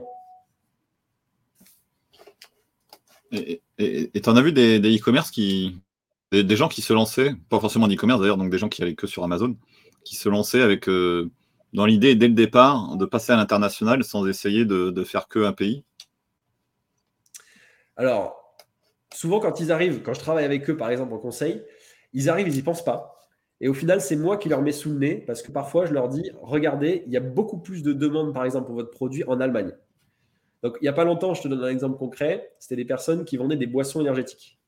Donc, c'était hyper intéressant. Sauf qu'en fait, je m'aperçois que s'il y a des personnes qui sont allées en Allemagne, la consommation de boissons énergétiques en Allemagne, c'est pas du tout, du tout la même chose. Tu vas à un séminaire pour vendeur Amazon, les goodies qu'on te donne, c'est des boissons énergétiques. On a des stylos en France. Eux, ils ont vraiment des canettes de ce truc pour te faire tenir toute la conférence. Donc vraiment, tu vois des mecs, euh, nous, c'est café croissant, eux, c'est bretzel Red Bull, grosso modo. Donc, en fait, je leur dis, ah là, c'est dommage parce qu'il y a, comme je peux mesurer la demande, euh, un peu comme vous faites par exemple sur, sur Google, vous pouvez voir le nombre de fois où un terme de recherche est tapé dans Google. Moi, je peux faire la même chose sur Amazon. Je dis, bah, il y a 10 fois la demande en Allemagne. Donc, ne soyons pas bêtes, on va directement euh, créer une offre en Allemagne. Et du coup, parfois, tu te retrouves, la France n'est pas ton premier marché. Donc là, tu peux commencer à. Bah, ça peut te donner une super. Euh, l'attraction vers l'Allemagne, par exemple. Bah, là, tu vas peut-être commencer à t'inscrire à la TVA, envoyer du stock directement en Allemagne, comme ça les gens seront livrés le lendemain. Peut-être que tu vas traduire ton propre site en allemand. Ça te fait de la vraie donnée pour savoir où est-ce que tu vas euh, t'étendre. D'accord, donc euh, là, tu es en train de me dire qu'on se lance, donc non seulement il faut chercher un produit, euh, trouver une, niche qui est pas trop, où il n'y a pas trop de monde, mais en plus, il faut faire une étude de marché sur les différents pays tout autour, pour savoir où, est-ce qu'il est plus judicieux de démarrer. Alors, si tu es débutant, et que tu n'as jamais vendu euh, sur e-commerce, tu fais pas ça. Tu fais pas ça. Tu, vas au plus simple parce que ça va demander de traduire en allemand ta fiche produit, etc. Donc, il y aura quand même un travail supplémentaire. Tu es débutant, tu commences, tu vas en France, euh, tu te fais tes armes dessus, tu vas faire des conneries, tu vas faire des erreurs. J'en ai fait plein. Euh, moi, mon talent, c'est pas d'être expert du sujet, c'est juste que j'ai fait beaucoup plus d'erreurs que toi dans, dans ce domaine-là et que je commence à avoir une bonne idée de ce qu'il faut pas faire.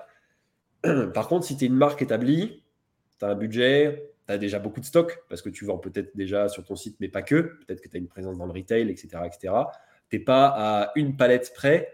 Euh, là, par contre, ça devient. Et tu veux avancer euh, parce que tu as des investisseurs, parce que tu as de l'ambition. Là, ça vaut le coup de penser directement un peu euh, Europe ou, international. Sachant que parfois, alors ce qui se passe, tu, prends le.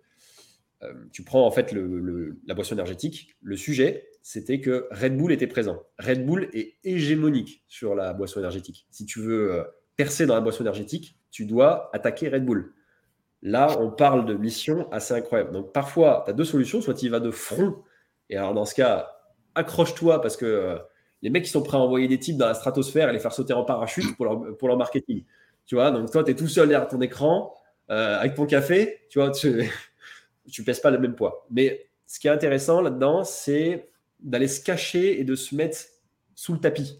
Il y a encore des endroits où Red Bull n'est pas là. Il y a encore des petites niches mal desservies, peut-être un type de boisson particulier, un goût, un goût que Red Bull ne propose pas, un pays dans lequel Red Bull n'est pas, très dur à trouver, ou est mal desservi parce que leurs revendeurs ont des problèmes de, logistique et donc tombent fréquemment euh, à court de stock. On en a parlé tout à l'heure.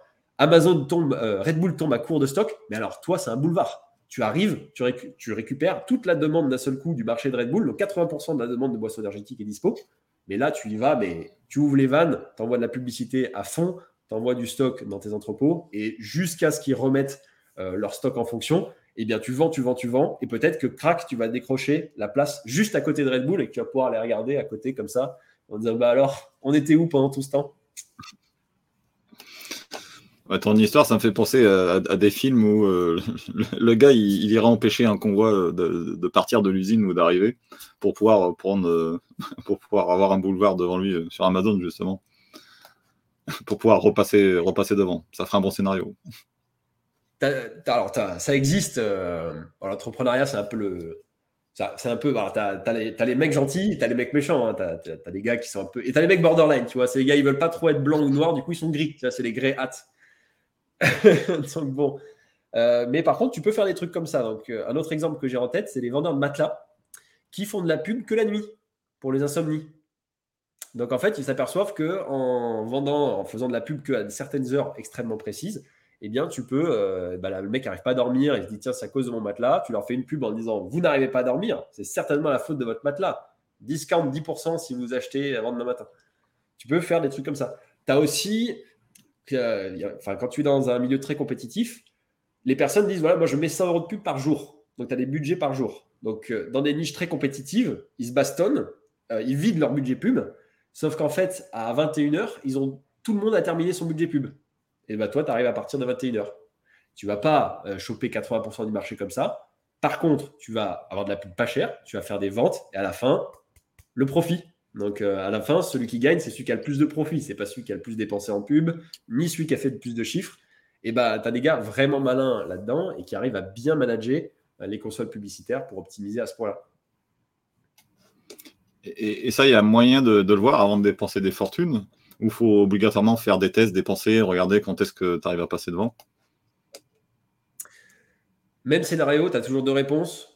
Soit tu es un vendeur qui vient de créer ta marque, tu te lances sur Amazon, tu n'as pas de data. Dans ce cas, bah, faut pas être. Euh, non, tu vas devoir, tu vas devoir vraiment donner de l'argent à Amazon pour pouvoir savoir sur quoi tu vends, sur quels sont tes termes de recherche, quels sont tes mots-clés. Et dans ce cas, tu vas devoir payer pour cette data. Ou bien, par contre, bah, tu es une marque déjà établie et tu as déjà investi X milliers d'euros ou dans Google Ads. Donc, ça veut dire que tu as déjà quand même une idée des heures auxquelles tu vends, de quelle est ton audience, euh, quels sont tes termes de recherche. Et toute cette data peut se réutiliser. Pour info, Amazon a son propre système publicitaire à l'intérieur de sa plateforme qui est un peu similaire à Google Ads. C'est du coût par clic donc tout simplement, c'est des enchères pour des termes de recherche. Donc en fait, les compétences sont vachement transférables.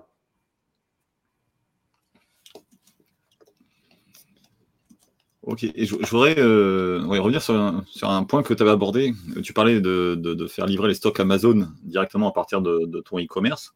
Donc tu confirmes bien déjà qu'il y a le gros bandeau euh, Amazon systématiquement euh, sur, le, carton, le, scotch, super, dur. Donc déjà, les gens savent que tu es, chez Amazon en même temps, donc ça peut être un, point positif ou négatif selon les cas. Euh, et, du coup, comment tu fais au niveau de la gestion de ton stock pour dire j'en prends un, tu demandes en fait à Amazon de, livrer ailleurs. Est-ce que c'est un service qu'ils propose et du coup, il euh, faut payer? Comment, ça, se passe? Parce que c'est c'est pas chez eux que tu achètes finalement. Ils prennent une commission, comment ils font? Est-ce qu'eux font ça de bon cœur? Alors, un, est-ce que le carton est à l'effigie d'Amazon? Oui. Il n'y a pas d'autres possibilités. Euh, est-ce que c'est un problème? Franchement, ça fait des années que je fais ça. Je n'ai jamais eu, ne serait-ce qu'un mail, une réclamation ou une mention indiquant le fait qu'ils trouvaient ça surprenant. En fait, les gens sont très OK avec ça. Si tu veux les rassurer, tu peux leur dire au moment du checkout, notre transitaire, nous utilisons la logistique d'Amazon pour livrer nos produits. Voilà et tu, en fait, tu informes ton client tout simplement. Vous serez livré par un colis Amazon, on utilise leur logistique. Et comme ça, bah, pas de surprise. Ok, très bien. À moins que tu aies des. Des... Alors, petite mention. Des anti-Amazon, euh, des anti-Amazon. Alors, les anti-Amazon, c'est un vrai sujet. Il y a des tas de personnes qui ont en tête je ne peux pas vendre sur Amazon, je vais ruiner mon image de marque. Je pense que je vais, je vais juste finir de répondre à la question précédente.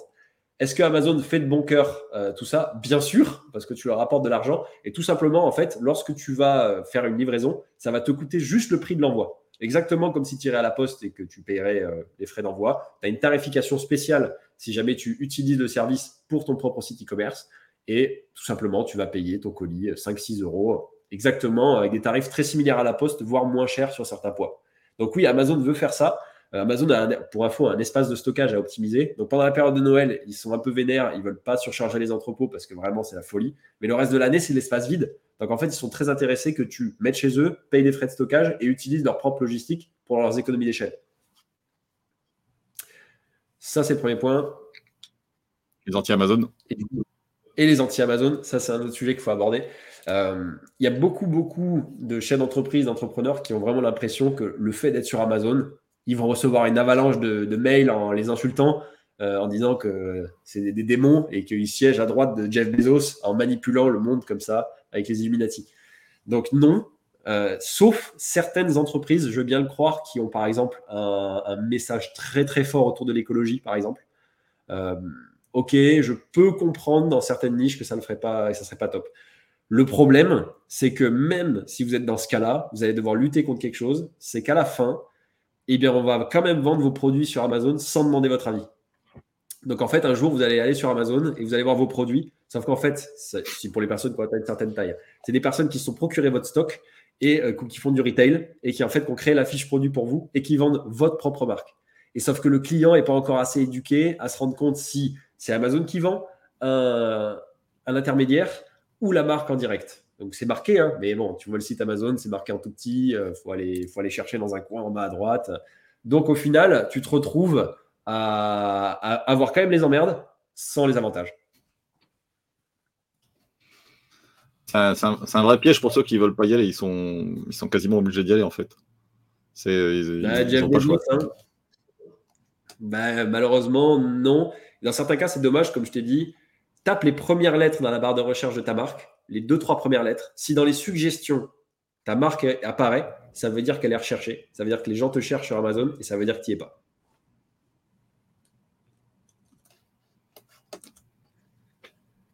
Tout à l'heure, on parlait de, l'international. Tu, m'avais parlé que tu avais fait un, que, tu t'étais essayé de, te lancer euh, à, l'étranger. Tu peux nous raconter tes expériences? Comment ça change, par exemple, de vendre euh, euh, aux États-Unis C'est pas les mêmes règles qu'en Europe? J'ai l'impression qu'en Europe, c'est un peu tous les mêmes entrepôts où on peut. Enfin, c'est pas les mêmes entrepôts, mais tu peux, comme tu disais tout à l'heure, un Allemand qui achète en France, il peut se faire livrer entrepôt français. Est-ce que les États-Unis, c'est quelque chose de complètement séparé? J'ai l'impression que oui. Est-ce que tu peux me confirmer ou m'affirmer ça Comment, c'est quoi les règles là-bas? Alors, l'international, c'est un gros sujet. Alors, déjà en Europe, tu peux utiliser la, logistique d'Amazon est très puissante et très complexe, donc tu peux faire pas mal de choses. Pour l'Europe, tu as la solution de garder ta, marchandise en France et de l'expédier dans les pays voisins. Tu as la possibilité de dire, OK, j'aimerais mettre du stock, mais que en Allemagne, et avoir un stock allemand. Donc désormais, tu as un stock France et allemand. Donc tu as des obligations liées euh, à la TVA, à la REP euh, beaucoup peu de e-commerçants connaissent ça, euh, la responsabilité élargie des producteurs. On a à payer pour les emballages. Si tu vends sur Amazon, tu n'as pas le choix, il faut être compliant avec ça. Donc, tu vas quand même devoir te conformer aux réglementations fiscales et légales du pays, tout simplement, si jamais tu mets ton stock directement sur place. Et enfin, ça, c'est le stade un peu ultime, c'est où vraiment tu, es, euh, tu veux vendre dans toute l'Europe. Et dans ce cas, tu peux, si tu es enregistré à la TVA dans toute l'Europe, tu peux envoyer ton stock Amazon France, tout, et Amazon va l'éclater et tout seul va le répartir dans toute l'Europe en mettant pile la bonne quantité au plus proche de chaque client. Donc quand tu atteins une certaine taille, l'avantage c'est que ça te fait qu'un seul envoi dans un entrepôt. Amazon ne te fait pas payer le transfert euh, Europe. Ils vont toujours mettre à jour, déplacer ton stock à l'endroit où il y a un trou. Donc c'est là, c'est assez gros. Le défaut, c'est qu'il faut être, donc, être immatriculé à TVA dans tous les pays. Il faut que ton produit, tu puisses le vendre dans tous les pays. Donc il y a des notices, par exemple, il faut qu'elles soient traduites dans toutes les langues de tous les pays de l'Union européenne dans lesquels on peut vendre avec Amazon. On ne vend pas dans tous les États non plus. Donc c'est quand même quelque chose à prendre en compte. C'est que pour certains vendeurs. Par contre, euh, au niveau euh, frais d'expédition, c'est imbattable. Les États-Unis, par contre, donc là, les États-Unis, c'est fusionné avec le Canada, les États-Unis, le Mexique. Et là, effectivement, si tu pars aux États-Unis, donc il faut envoyer un stock spécifique là-bas. Là, par contre, on change quand même de culture. Euh, donc il y a quand même pas mal de trucs qui vont différencier. Tu... Le pays est tellement grand qu'Amazon peut te demander d'envoyer du stock un peu à gauche, dans l'est, à l'ouest, parce que bah, tout simplement, de l'un à l'autre, il y a la taille de l'Europe. Donc euh, il peut te demander de faire ce genre d'effort. Tous les prix sont hors taxe, donc c'est quelque chose dans lequel on n'a pas l'habitude. Le système de TVA là-bas, il y a 11 000 système de TVA différent parce que ça dépend de la ville, de l'état dans laquelle tu vends. Mais Amazon, tu as extrêmement facilité la tâche. Donc, entre aller tout seul aux États-Unis, découvrir tout ça, et Amazon qui te dit T'inquiète pas, la TVA, on se charge de la renverser à la bonne personne, euh, la différence, elle est énorme. Tu peux continuer à manager, ton business en étant tout seul et tu peux vendre à des mecs à, à Chicago. faut pas oublier qu'Amazon va recevoir, va stocker, va envoyer, va assurer les retours et le service client. Si tu fais ça avec ton e-commerce, tu commences à vendre en Pologne et que tu commences à avoir des Polonais qui t'appellent en te disant que mon truc il est pété, j'aimerais savoir pourquoi, bonne chance. Encore une fois, avec Amazon, du coup, ils ont tout ce staff pour toi et c'est autant de salaire ou de, de virtual que tu vas pas avoir à payer, par exemple, pour traiter les demandes et pas de mauvaise traduction avec euh, Google Traduction que tu vas envoyer en tant que service client. Bref, je m'écarte. Donc, tu peux envoyer tout ça là-bas. Pareil, au niveau des réglementations, ben, tu as des réglementations locales. Par exemple, j'ai commencé en cosmétique. La réglementation en cosmétique en Europe et aux US avec la FDA n'est pas du tout, du tout la même.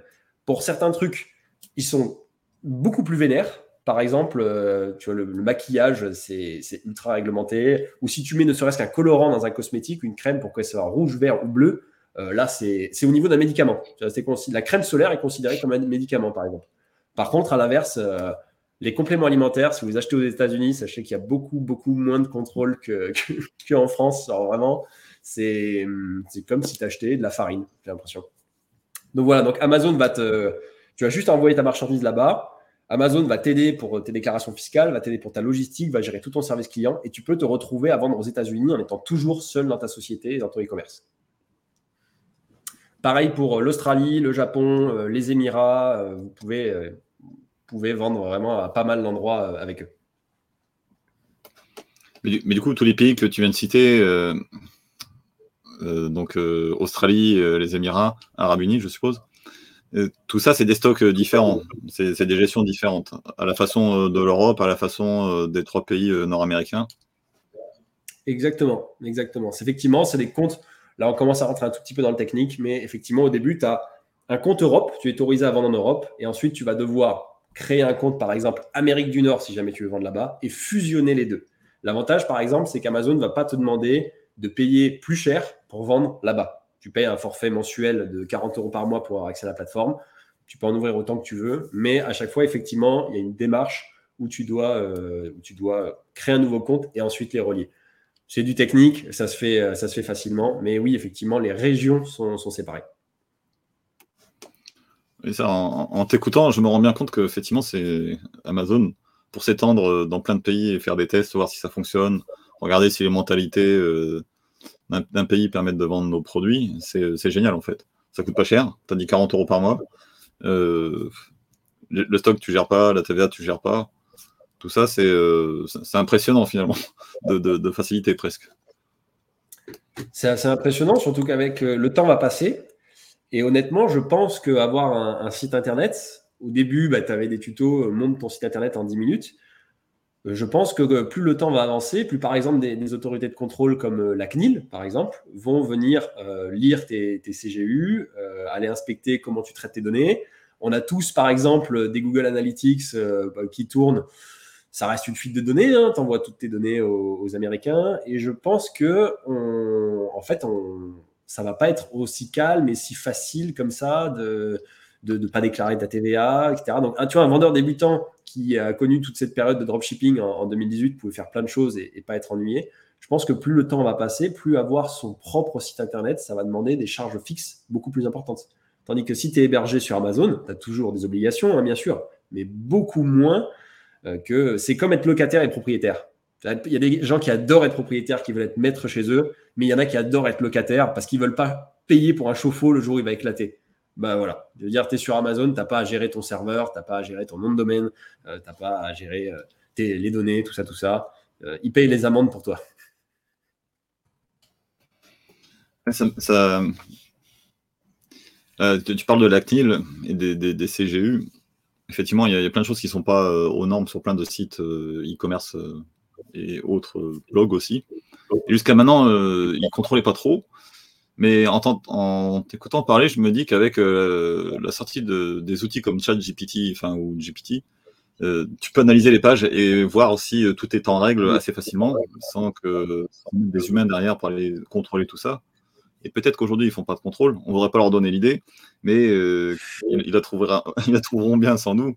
Mais peut-être d'ici dans quelques années, deux, trois ans, effectivement, tout sera contrôlé c'est possible. de, ce que j'ai compris, la CNIL a quand même un rôle, j'ai l'impression, assez bienveillant, c'est-à-dire que leur première approche en général va être euh, une conduite à tenir.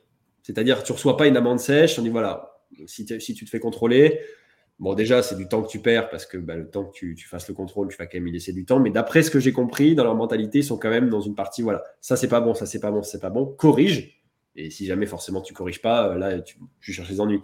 Mais j'ai l'impression qu'ils sont encore dans, cette démarche de euh, toi, entrepreneur qui vient de démarrer à six mois, euh, tu vas pas arriver avec une amende X qui va, qui va tuer ton business d'un seul coup. Pour le moment, en tout cas, j'ai l'impression que c'est la politique qui, mène, donc je pense pas que ce soit le, danger, euh, le danger principal.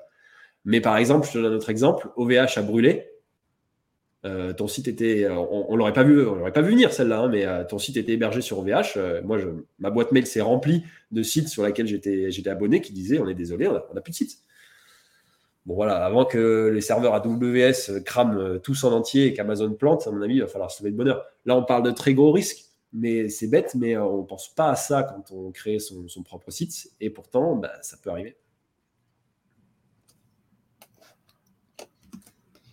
Euh, j'ai une question qui, m'est venue tout à l'heure. Quand tu parlais des notices, euh, c'est une question qui me trotte en tête depuis un moment. Est-ce qu'on peut vendre des produits digitaux euh, sur, sur Amazon C'est-à-dire, tu sors une formation, est-ce que tu peux la vendre dessus, par exemple? Que ce soit, soit en direct, soit, en, soit avec sous forme d'un package, ou enfin, toi, tu triches un peu, faire style, c'est un produit physique. Est-ce que, est -ce que des gens font ça? Alors, un produit digital, euh, par exemple, euh, une formation directement sur Amazon, non. J'ai déjà vu un mec qui vendait en l'occurrence une formation complète en massage tantrique. Bah, si vous savez pas ce que c'est, euh, marqué sur Google. il, en fait, il mettait dans une clé USB, il vendait la clé. C'est ça. C'était une manière, en fait, de contourner ça. Et l'autre, par contre, l'autre produit digital, bah, roi d'Amazon, c'est KDP. Et donc, avec tout ce qui est livre Kindle. Donc, bah, mine de rien, c'est un support digital. Et aujourd'hui, tu peux, toi, créer ton propre livre, t'auto-éditer. Euh, et donc, tu vas pouvoir créer ta fiche produit. Euh, je pense que si tu interviews euh, Claire, Claire Le Pagnol, elle t'en parlera mieux que moi. Mais tu peux donc uploader ton e-book. Mais en plus, Amazon a la capacité de l'imprimer et de le livrer à ton client à l'unité si jamais tu as une demande. Donc, tu n'as pas à aller voir une maison d'édition, à partir pour X milliers d'exemplaires, etc., à signer un contrat. Tu t'auto-édites en deux secondes avec eux. Si vous êtes dans des business, par contre, où vous vendez du digital, ça peut être totalement intéressant. Euh, quelqu'un qui a fait ça euh, très bien, Alex Hormozy, euh, qui a créé un bouquin qui s'appelle 100 Million Dollar Offer. Et il l'a vendu sur, sur Amazon 59 centimes. Donc, en fait, son e-book est devenu un canal d'acquisition. Parce que son but n'était pas de faire de l'argent sur le e-book. Son but, c'est que le truc devienne viral ça a une note de dingue sur, euh, sur Amazon. Je ne sais pas comment il a fait. Le livre n'est pas si ouf que ça. J'ai essayé d'implémenter ces techniques. J'ai jamais fait un chiffre d'affaires aussi ridicule pendant, pendant un mois. Mais ce qui était génial, c'est que le gars, bah, dans son bouquin, à pas mal d'endroits, il met le lien vers sa vente de produits digital, vers sa formation, vers, ses services de conseil. Et du coup, son, son e-book Kindle est devenu un canal d'acquisition. Et ça me fait dire aussi, tu préfères l'inverse, vendre un, livre à 500 euros pour, euh, pour vendre ta formation, en fait. Ça serait le prix de ta formation et du coup, tu vends le produit, euh, le livre à 500 euros. Les, gens, en, ayant conscience qu'ils ont la formation euh, avec toutes tes vidéos qui va avec, par exemple. C'est une idée. Alors, je vois pas. Je vois pas très bien la, tête que ça aurait. Si c'est un e-book, il faudrait télécharger. Le, tu peux télécharger qu'un livre. C'est relié au téléchargement d'un livre, donc je pense que ça passerait pas. Ou alors, effectivement, mais tu vas les mettre un code, par exemple. Avec non, juste, dans le livre, euh, de, la même façon que toi, tu as un lien pour aller sur un site. Donc là, tu aurais un lien où. Ce qui, se passe dans les livres Kindle, des fois, tu as accès à des, goodies euh, où tu pouvais acheter sur Amazon. Et donc là, tu peux utiliser le même, le même principe, en fait. Enfin, c'est ce que je me dis, hein, je l'ai pas fait. Euh, tu as peut-être trouvé une très bonne idée, Grey Hat, Black Hat à faire sur Amazon. À voir si c'est euh, compliant ou pas, mais euh, écoute, tu as peut-être trouvé quelque chose. Je, verrai si j'essaye, parce que je, lance une formation justement sur, les paniers abandonnés euh, prochainement, très prochainement. Et du coup, pourquoi pas tenter ma chance là-dessus. Ok, bah, vas-y, on en après le podcast. si ça marche, on en refera un autre. Exactement, on dira la méthode. Mais après, elle aura bien des soirées. J'ai vu que tu avais posté sur LinkedIn un, post à propos des, US où tu parlais donc euh, d'Amazon et de, des IA en, général. Euh, tu disais c'était la folie là-bas par rapport à, ce qui se fait euh, chez nous. Est-ce que tu pourrais nous en parler un peu plus de ce côté IA Je suppose que c'est avec la sortie de ChatGPT, entre autres. Qu'est-ce qui, qui, fait que tu dis que c'est la folie là-bas? Voilà, c'est la folie, c'est surtout, je disais que c'était la folie parce que le, contenu autour d'Amazon qu'on a en France je trouve une grosse partie se tourne vers les débutants pour la vente de formation. Du coup, on est plus dans des tutos très basiques et de la vente de lifestyle, donc des vlogs, euh, regarde ma Lambo, euh, regarde ma baraque, euh, voilà ce que tu peux avoir. Là où aux US, comme la compétition est beaucoup, beaucoup, beaucoup plus sévère, À titre d'information, je payais un clic sur crème anti-âge 2 euros en France, je payais 18 euros le clic aux US. Donc voilà, quand, Ça va dire combien en France? Donc 2 euros le clic. À chaque fois que quelqu'un cliquait, par exemple, sur mon produit, sur le terme de recherche crème anti-âge en France, c'était 2 euros, c'était 18 aux États-Unis. 18 euros le clic. Le, mec clique, craque, t'as 18 euros qui tombent. Euh, donc, et par rapport à l'IA, là où ChatGPT, moi, j'étais pas du tout dans les premiers à me dire waouh, c'est la révolution. Quoi. Je suis allé une fois, j'ai testé, je trouvais ça pas ouf. Il a fallu que j'y retourne plusieurs fois avant de commencer à, à trouver des utilisations. Et c'est un peu tout le monde dans chaque secteur a essayé de trouver comment ça peut s'appliquer à lui. Donc là où, les US sont venus avec des idées, la première, c'était pour la recherche de fournisseurs. Tu peux lui demander, en fait, tout simplement, je cherche à lancer tel produit qui correspond à ça pour tel marché qui doit avoir telle spécificité. Est-ce que tu connais des entreprises qui fabriquent ça?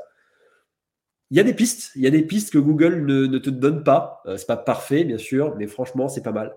Quelque chose qui est hyper intéressant, c'est qu'on a parlé, on en a parlé. Si jamais tu veux partir à l'étranger, eh ben, tu te doutes bien que ta fiche produit française, tu peux pas la mettre en Allemagne. Euh, il n'y a pas les bons termes de recherche dedans. Euh, l'allemand ne parle pas français, il va pas comprendre. Enfin, il parle en tout cas mieux français que nous, ce qu'on parlera allemand. Mais ça fonctionne pas. Donc, il fallait la faire traduire. Il fallait la faire bien traduire. Donc, il fallait trouver un traducteur. Il fallait que le mec soit natif. Il fallait qu'il ait une connaissance d'Amazon parce qu'il fallait qu'il traduise en laissant les termes de recherche et les mots-clés dans la fiche produit.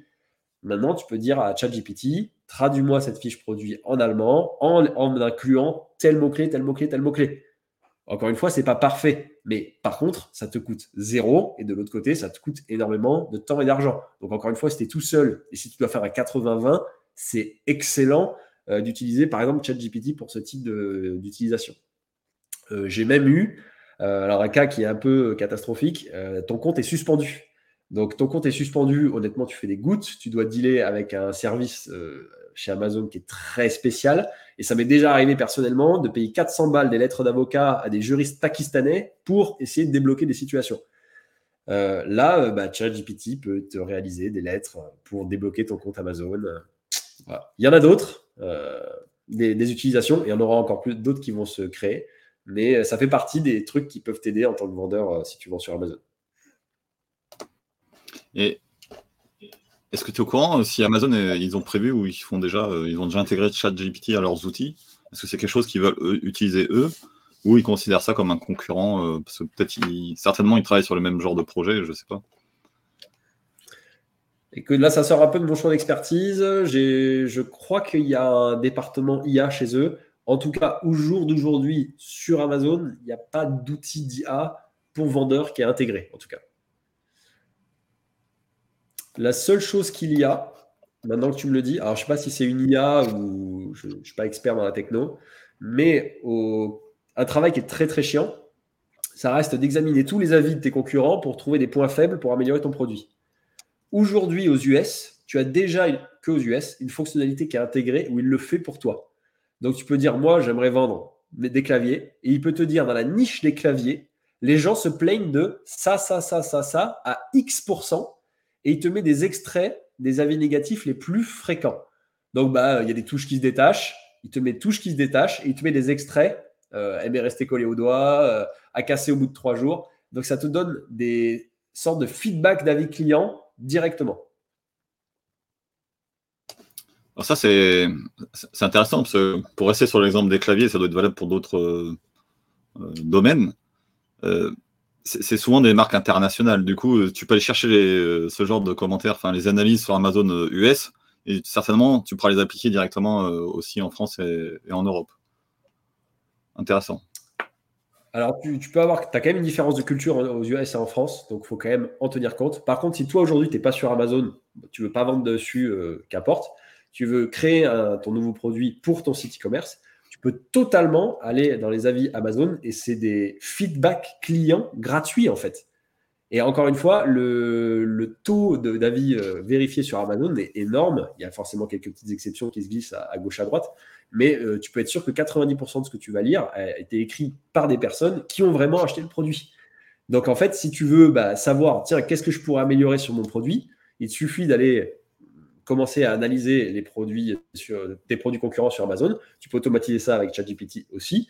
tout simplement. Et tu vas avoir des super infos pour améliorer ton produit. On sait très bien que maintenant, aujourd'hui, les grandes études de marché, avec des cabinets de conseil qui vont aller examiner de la métadata, il y a une grosse différence entre le terrain et la théorie. Là, par contre, tu es, vraiment dans le terrain. Tu n'as même pas besoin d'aller dans la rue pour interviewer des gens ou faire des, le truc terrible, quoi. envoyer des mails pour demander des surveys où les, gars vont devoir alors avez-vous testé ce produit? Oui, depuis combien de temps? Etc. Là, l'avantage, c'est que tu as tous les mecs qui râlent et te disent pourquoi. Et tous les mecs adorent ton produit, ils le mettent aussi dans 5 étoiles et ils te disent qu'est-ce qu'ils ont aimé. C'est parfait. Tu sais déjà qu'est-ce que tu dois garder, qu'est-ce que tu dois virer. c'est ça, comme tu dis, euh, on peut déjà le faire ça à l'extérieur avec euh, d'autres sites. Euh, tu n'as pas besoin d'Amazon, mais tu vas devoir aller piocher dans plein de sites différents et tu ne sauras jamais si les avis négatifs, ça vient de la concurrence juste pour descendre ta, société ou, ton produit. Et si les avis positifs, si c'est pas le mec qui avait la boîte qui les a fait poster. Et, pourquoi ces, avis sur Amazon sont plus, plus fiables? Qu'est-ce qui fait que c'est plus fiable et qu'est-ce qui fait aussi qu'il y a quand même un petit pourcentage qui arrive à passer à travers et qui reste pas fiable du coup, cela. Alors, la, tentative de manipuler des avis Amazon, c'est le sport black hat euh, de tous les vendeurs euh, amazoniens. Genre, vraiment, il y a des types qui se creusent la tête toute la journée pour savoir comment faire. Je te mets dans, mes bots euh, back en 2019. je lance mon premier produit, j'ai pas d'avis. Bon, pour avoir des avis, il faut des ventes. Ben, pour avoir des ventes, il faut des avis. Donc, bah, qu'est-ce que tu fais? Euh, J'appelle tous mes potes et toute ma famille et je dis, bah, les gars, euh, achetez mes produits. Une fois que vous l'aurez acheté, Amazon vous laissera euh, en mettre un et vous en laissez un. Soit technique qui, aurait pu paraître logique, tu vois, à part que ça allait me coûter un billet pour dépenser 20 avis, j'avais mes 20 premiers avis. le septième n'était pas arrivé, que je recevais un mail d'Amazon, vous manipulez les avis, bien, bien joué, on vous a niqué, vous recommencez, vous dégagez. Voilà, ah, euh, cet avis, hein. cet avis, elle était même pas. Du coup, il fallait rappeler tout le monde en disant, mais surtout pas. En fait, qu'est-ce qui se passe? L'algo est capable de détecter pas mal de choses. Il est capable de détecter déjà, si tu envoies plusieurs avis euh, produits dans le même foyer, il est capable de détecter que c'est la même adresse. Donc déjà, il laissera qu'une seule personne en mettre un. Ensuite, il est capable de détecter si par exemple tu t'es connecté, tu as travaillé sur le Wi-Fi d'un client, il est capable de détecter que tu as une relation avec lui. Pour te dire à, quel point euh, ça peut aller. Euh, donc moi, par exemple, quand j'ai des clients, je ne peux pas leur acheter des produits parce que je suis connecté à leur compte. Amazon sait très bien qu'on est en relation. Donc ça peut être, euh, tu vas te faire avoir. il y a en fait un truc qui est imbattable pour finir, c'est que Amazon s'attend à un ratio d'avis. Il sait très bien qu'il y a une, le ratio normal, c'est une personne sur 100 qui laisse un avis. Euh, si jamais tu mets un flyer, tu peux monter à 2%. Si jamais tu utilises d'autres techniques, tu peux monter jusqu'à 5. Mais tu as une alarme à 15.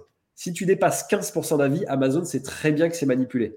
Donc en fait, le simple fait qu'il y ait cette commande, cet avis, ça te disqualifie de suite. Donc en fait, tu vas te. Autant si tu as envie d'attaquer un concurrent que autant si toi, tu as envie de te protéger, malheureusement, tu es obligé de diluer cette masse d'avis. Donc tu as des gars, ça part dans tous les sens. Il y a des personnes qui appellent des freelancers sur Fiverr en disant Ouais, bon, je m'en fous de ton service, mais est-ce que tu peux acheter mon produit sur Amazon? Je te paye, etc. etc. pour essayer de trouver des gens avec qui ils n'ont pas de lien. Moi, je suis contre ça parce que bah, à la fin, si tu as besoin de autant d'efforts pour vendre ton produit, pour avoir des bons avis, c'est peut-être que le produit est mauvais. Normalement, si tu as un bon produit, il se vend tout seul. Euh, mais tu voilà, as beaucoup de tentatives d'essayer de, manipuler les avis. Et voilà, Amazon fait la chasse avec son algo. Et tu vois, tu avais des groupes Facebook dont le but, c'était de faire des échanges d'avis. Euh, ça te mettait en contact, voilà, nous deux, toi tu étais testeur, tu prenais les produits à tout le monde, tu laissais les avis à tout le monde. En fait, Amazon s'est rendu compte qu'il y avait ça et ils ont une action en justice avec Facebook pour avoir le nom des mecs qui, euh, qui faisaient ça. Ils ont retrouvé leur compte Amazon et ils ont annulé tous les avis que les mecs avaient laissés. Pour te donner le niveau de chasse euh, extrême. Donc effectivement, il y en a toujours qui arrivent à passer un peu au travers. Euh, mais c'est qu'une question de temps avant qu'ils se fassent avoir. Donc là, tu es en train de me dire, même si c'est des avis sincères, imagine, enfin, tu n'as pas trop intérêt à décoller d'un coup. Imagine, tu fais une campagne, je sais pas, tu fais tu es super bon, tu fais un, concours ou tu t'offres plein de cadeaux. Et à la fin, tu demandes aux gens s'ils ont été contents euh, d'aller poster un, avis, mais donc c'était pas en échange des cadeaux. Si jamais il y a plus de 15% de gens qui répondent, t'es mal en fait. Alors, première exception, pour les livres, euh, ça ne s'applique pas. Donc, pour les livres, en l'occurrence, il y a des personnes qui font effectivement un énorme lancement et tu dis si vous me laissez un avis, euh, je vous fais gagner X ou Y. par contre, tu as aussi une possibilité maintenant, c'est que si tu diriges du trafic externe, qui vient de Google, Facebook, ton site ou n'importe quoi, tu peux dire à Amazon, parce que les personnes se plaignaient, par exemple, tu as Google, tu cherches à faire des ventes. Le problème, c'est comme tu n'as pas accès au code, tu n'as pas accès aux pixels, pas, tu ne peux pas brancher sur Amazon, tu ne peux pas mesurer tes conversions. Ce qui était hyper euh, pas pratique du tout, parce que tu pouvais payer pour du trafic, tu n'avais aucune idée s'il convertissait. Aujourd'hui, Amazon est en train de mettre en place, c'est encore en bêta, un système de lien traqué qui, lui permet, euh, qui te permet de savoir sur ce trafic externe que tu as ramené, est-ce qu'il a visité, ajouté au panier et converti? Et inversement, ça permet de signaler à Amazon, OK, je t'envoie du trafic externe. Donc du coup, tu communiques avec lui en lui expliquant que ce client est externe à Amazon et que euh, tu, euh, tu l'as amené. Aux États-Unis, ce n'est pas encore valable en France. Et si jamais le mec convertit, il te rétrocède 10% du chiffre d'affaires pour avoir fait du marketing et ramener des gens sur la plateforme et il participe au, frais marketing que tu as engendré. Donc, là, euh, pourquoi tu prenais cet exemple? Si parce que euh, tu dis qu'il euh, serait plus souple avec le, nombre de commentaires que ça générerait, vu que ça viendrait de notre site. Parce qu'il peut contrôler derrière qu'est-ce qu'on a dit en fait. Si ça vient de notre site, c'est que c'est public, c'est que c'est public, et donc il peut aller vérifier sur la page qu'on n'a pas dit je te donne de l'argent en échange d'un commentaire du coup. Je ne connais pas assez, on va dire, les, dessous des cartes sur quel est le mécanisme qui permet de faire ça.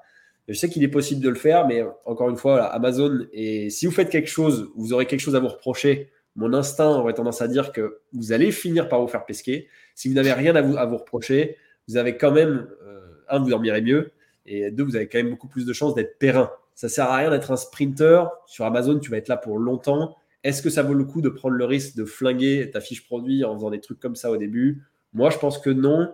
Une technique toute simple, vraiment que j'utilise depuis longtemps, qui me permet de dormir tranquille et qui, franchement, euh, surpasse la concurrence. C'est jouer sur un biais psychologique qui s'appelle, euh, ben, je l'ai oublié, là, ah, réciprocité. de mémoire. Alzheimer. en fait, tout simplement, la personne achète un produit, encore une fois, ton, clavier, et euh, s'attend à recevoir un clavier. Il ouvre la boîte, et il s'aperçoit qu'il n'y a pas que le clavier. En cadeau, il y a la souris avec. C'est un exemple comme ça. Et dedans, tu as un flyer en disant voilà, on vous a fait un cadeau, la souris est en cadeau, merci. Est-ce que euh, on est une petite société, ça vous dérangerait de scanner ce QR code et de nous laisser un petit avis sur Amazon? Merci. C'est tout. C'est totalement compliant avec Amazon. Tu essaies pas de les arnaquer. Tu as surdélivré à ton client. Le mec, il dit Tiens, c'est cool, euh, je m'y attendais pas. Et tout simplement, le mec se sent redevable. Et donc, pas tout le monde, mais tu auras une quantité euh, d'avis nettement supérieure. Et sur les centaines de produits que tu vas vendre, bah, à la fin, la différence, elle est juste incroyable. Donc, tu as juste, euh, des gens qui kiffent encore plus ta marque, qui vont peut-être vouloir racheter chez toi, qui te laisseront plus d'avis, des meilleurs avis aussi. Euh, ce que je faisais, c'est quand j'avais des coffrets avec des cosmétiques dedans, j'insérais toujours un savon dedans, un petit savon. Un savon, ça vaut quelques centimes à faire fabriquer. Tu l'estampilles au nom de la marque et tu offrais des savons comme ça, tout le temps. J'en faisais fabriquer par centaines et j'en mettais de partout. Tu vas dans les commentaires, à chaque fois, les gens mentionnaient le savon. Merci pour le savon, c'est sympa, c'est si, c'est mis. Donc tu vois, ça joue sur ta psychologie. Et ça, tu peux l'appliquer sur Amazon, mais dans ton e-commerce aussi. Hein. Juste fais en sorte que ton client soit super heureux, qu'il ait quelque chose auquel il ne s'attendait pas. C'est marrant j'ai reçu euh, Claire, Claire Lépagnol aussi, mais l'épisode n'est pas encore diffusé. Et on en parlait aussi vers la fin de l'émission de ce biais de réciprocité où je lui disais de, qu'elle pouvait laisser un, bonbon aussi, tout simplement. Donc c'est moins fort qu'un petit, je pense. Mais le fait de laisser un petit bonbon et de demander effectivement de, laisser un commentaire à côté euh, séparément, sans lier les deux, ça, fonctionne aussi. Donc effectivement, c'est bah, un bouquin, euh, c'est Pardon, je vais t'en donner d'autres. Euh, si tu es une grosse marque, le bonbon, à la rigueur, déjà tu peux brander un bonbon à ta marque une autre idée. Donc, par exemple, utilisé par l'industrie du thé et du café depuis longtemps, les échantillons. Donc, tu vas faire goûter des saveurs que, euh, qui sont disponibles dans ta gamme pour donner envie de revenir racheter. Mais les échantillons sont gratuits. Euh, encore moins cher et euh, hyper intéressant, une carte écrite à la main. Donc, tes premiers produits, tu peux écrire une carte à la main. Bon, après, tu peux l'automatiser. Il y a des boîtes qui ont des robots qui écrivent à la main et, qui, qui, arrivent à reproduire une écriture faite à la main. Mais aujourd'hui, qui envoie des produits avec une carte sincère euh, on vous aime. S'il y a le moindre problème, on est là. Euh, contactez-nous à telle adresse. Bisous. Y a, enfin, des stickers, tu peux rajouter des stickers. Tu peux rajouter par exemple des vidéos tutoriels. Donc tu vends des bandes élastiques pour faire du sport. Tu peux rajouter une heure de coaching en vidéo. Ça, ça va te coûter quoi tu vois, tu, bon, si tu viens de commencer, tu prends ton téléphone. Sinon, tu peux faire quelque chose d'un peu mieux. Et tu délivres quelque chose qui n'était pas prévu à la base. Ça peut être digital, ça ne peut pas l'être, mais aujourd'hui, bah, tu n'as pas le choix. Hein. Soit tu es excellent, euh, soit tu meurs. On est d'accord, hein. arrête-moi si je me trompe. À la fin, la meilleure source euh, de, clientèle pour un e-commerce, c'est sa rétention. C'est sa capacité à récupérer ses clients euh, qui reviennent. Donc, si tu as envie qu'ils reviennent, quoi de mieux que de leur offrir plus de valeur que ce à quoi ils s'attendaient? C'est la même chose sur Amazon, c'est la même chose sur ton site. Tu sais qu'acquérir un client froid, ça coûte une fortune. Donc, bah, plutôt que dépenser ça en Facebook Ads ou en Google Ads, dépense ça en qualité et, en, et dans le fait de surdélivrer. C'est ça, je confirme. C'est euh, alors ça va dépendre des sources et des, domaines aussi euh, dans lesquels tu es, mais c'est entre 7 et 12 fois moins cher pour acquérir, euh, enfin pour faire réacheter un, client plutôt que de, l'acquérir. 7 à 12 fois moins cher. Donc tu imagines bien que tu peux bien te permettre de laisser un, petit bonbon ou un petit savon à quelques centimes pour éviter de repayer le, paquet, 10 euh, paquets de bonbons même, tu vois. tu vois l'explosion des budgets marketing maintenant, euh, c'est pas un paquet de bonbons qui va défoncer ta marge comparé à ton budget marketing. Hein. Vraiment, tu peux y aller. Hein. Et ça, je sais pas pourquoi, on l'a, les ricains l'ont un peu plus que nous. Nous, on l'a un peu oublié, mais euh, tu reçois ton produit dans un carton vide, pas brandé, rien. étonnant. Mais dès qu'une marque fait quelque chose de bien, respire, asphalte, et arrive à se démarquer par quelque chose de plus humain et, et où il surdélivre, bah, bizarrement, tu t'aimes bien. Tu aimes bien et tu rachètes. Alors, sur le sujet de la réciprocité, euh, je le mettrai en, commentaire. Euh, il y a un très bon bouquin de Robert Cialdini euh, sur le sujet. je me souviens plus du titre, mais je pense que c'est pas persuasion, un truc comme ça. Ou... on a écrit plusieurs, mais je le mettrai en. Oui, c'est celui-là. Moi, j'ai un défaut, c'est je lis sur Kindle et du coup, j'ai pas la couverture. Et je me souviens pas des bouquins, des, titres des bouquins que je lis à la fin. Donc c'est un des défauts de, du Kindle. Contrairement à un, bouquin que tu laisses toujours euh, visible où tu vois la couverture euh, en permanence. Bah, Est-ce que pour terminer, euh, ouais. Est-ce que pour terminer cet épisode, tu pourrais nous donner des, erreurs à, éviter pour les gens qui voudraient se lancer, des erreurs qui viendraient en, en, tête? Pour ceux qui voudraient se lancer, que tu vois avec les débutants qui sont sur la plateforme d'Amazon Euh, alors, pour un débutant débutant qui n'a pas d'expérience en e-commerce? Les deux. Celui qui a déjà son e-commerce mais qui voudrait se lancer sur la plateforme et euh, celui qui a aucune, aucune expérience mais qui voudrait démarrer par Amazon. Euh, conseil donc valable pour les deux. Première chose, si vous voulez vendre sur Amazon, n'y allez pas de plein, n'y allez pas directement. C'est pas quelque chose que vous allez ouvrir en 5 minutes. Ça demande d'y consacrer du temps ça demande d'avoir une phase d'apprentissage et de formation avant d'y aller. Sinon, vous allez ressembler à ce mec-là qui essaie de réparer sa voiture euh, lui-même et qui arrive devant le garagiste avec toutes les pièces dans les mains en ne sachant plus quoi faire. Ça n'a rien à voir, même si vous avez de l'expérience en e-commerce, avec ce que vous avez connu sur votre Shopify, sur PrestaShop ou nulle part ailleurs. Donc, prenez un temps de préparation, prévoyez un budget, prévoyez du temps pour vous former et ensuite pour pousser ce canal pour tester s'il est vraiment intéressant pour vous. Deuxième conseil, ne manipulez pas les avis. Je ne vais pas m'étendre plus sur le sujet, mais c'est une erreur euh, vraiment très, très, très basique. Et le dernier conseil, faites un très bon produit. Si vous n'avez pas confiance dans votre produit parce que vous savez que vous êtes borderline, n'allez pas sur Amazon. Euh, ça reste quand même un secteur qui est réservé à, du e-commerce, aux personnes qui ont envie de faire un bon e-commerce. Donc, si vous avez un bon esprit, si vous comptez aller loin, si vous, avez un bon produit, une bonne marque et que vous en êtes fier, dans ce cas, bah, n'hésitez pas, lancez-vous et vous allez vous régaler et ça sera très certainement un endroit où vous allez, euh, euh, passer du bon temps et euh, votre bilan comptable aussi s'éclatera dessus. Allez, une dernière question subsidiaire, mais je pense que je connais déjà la réponse.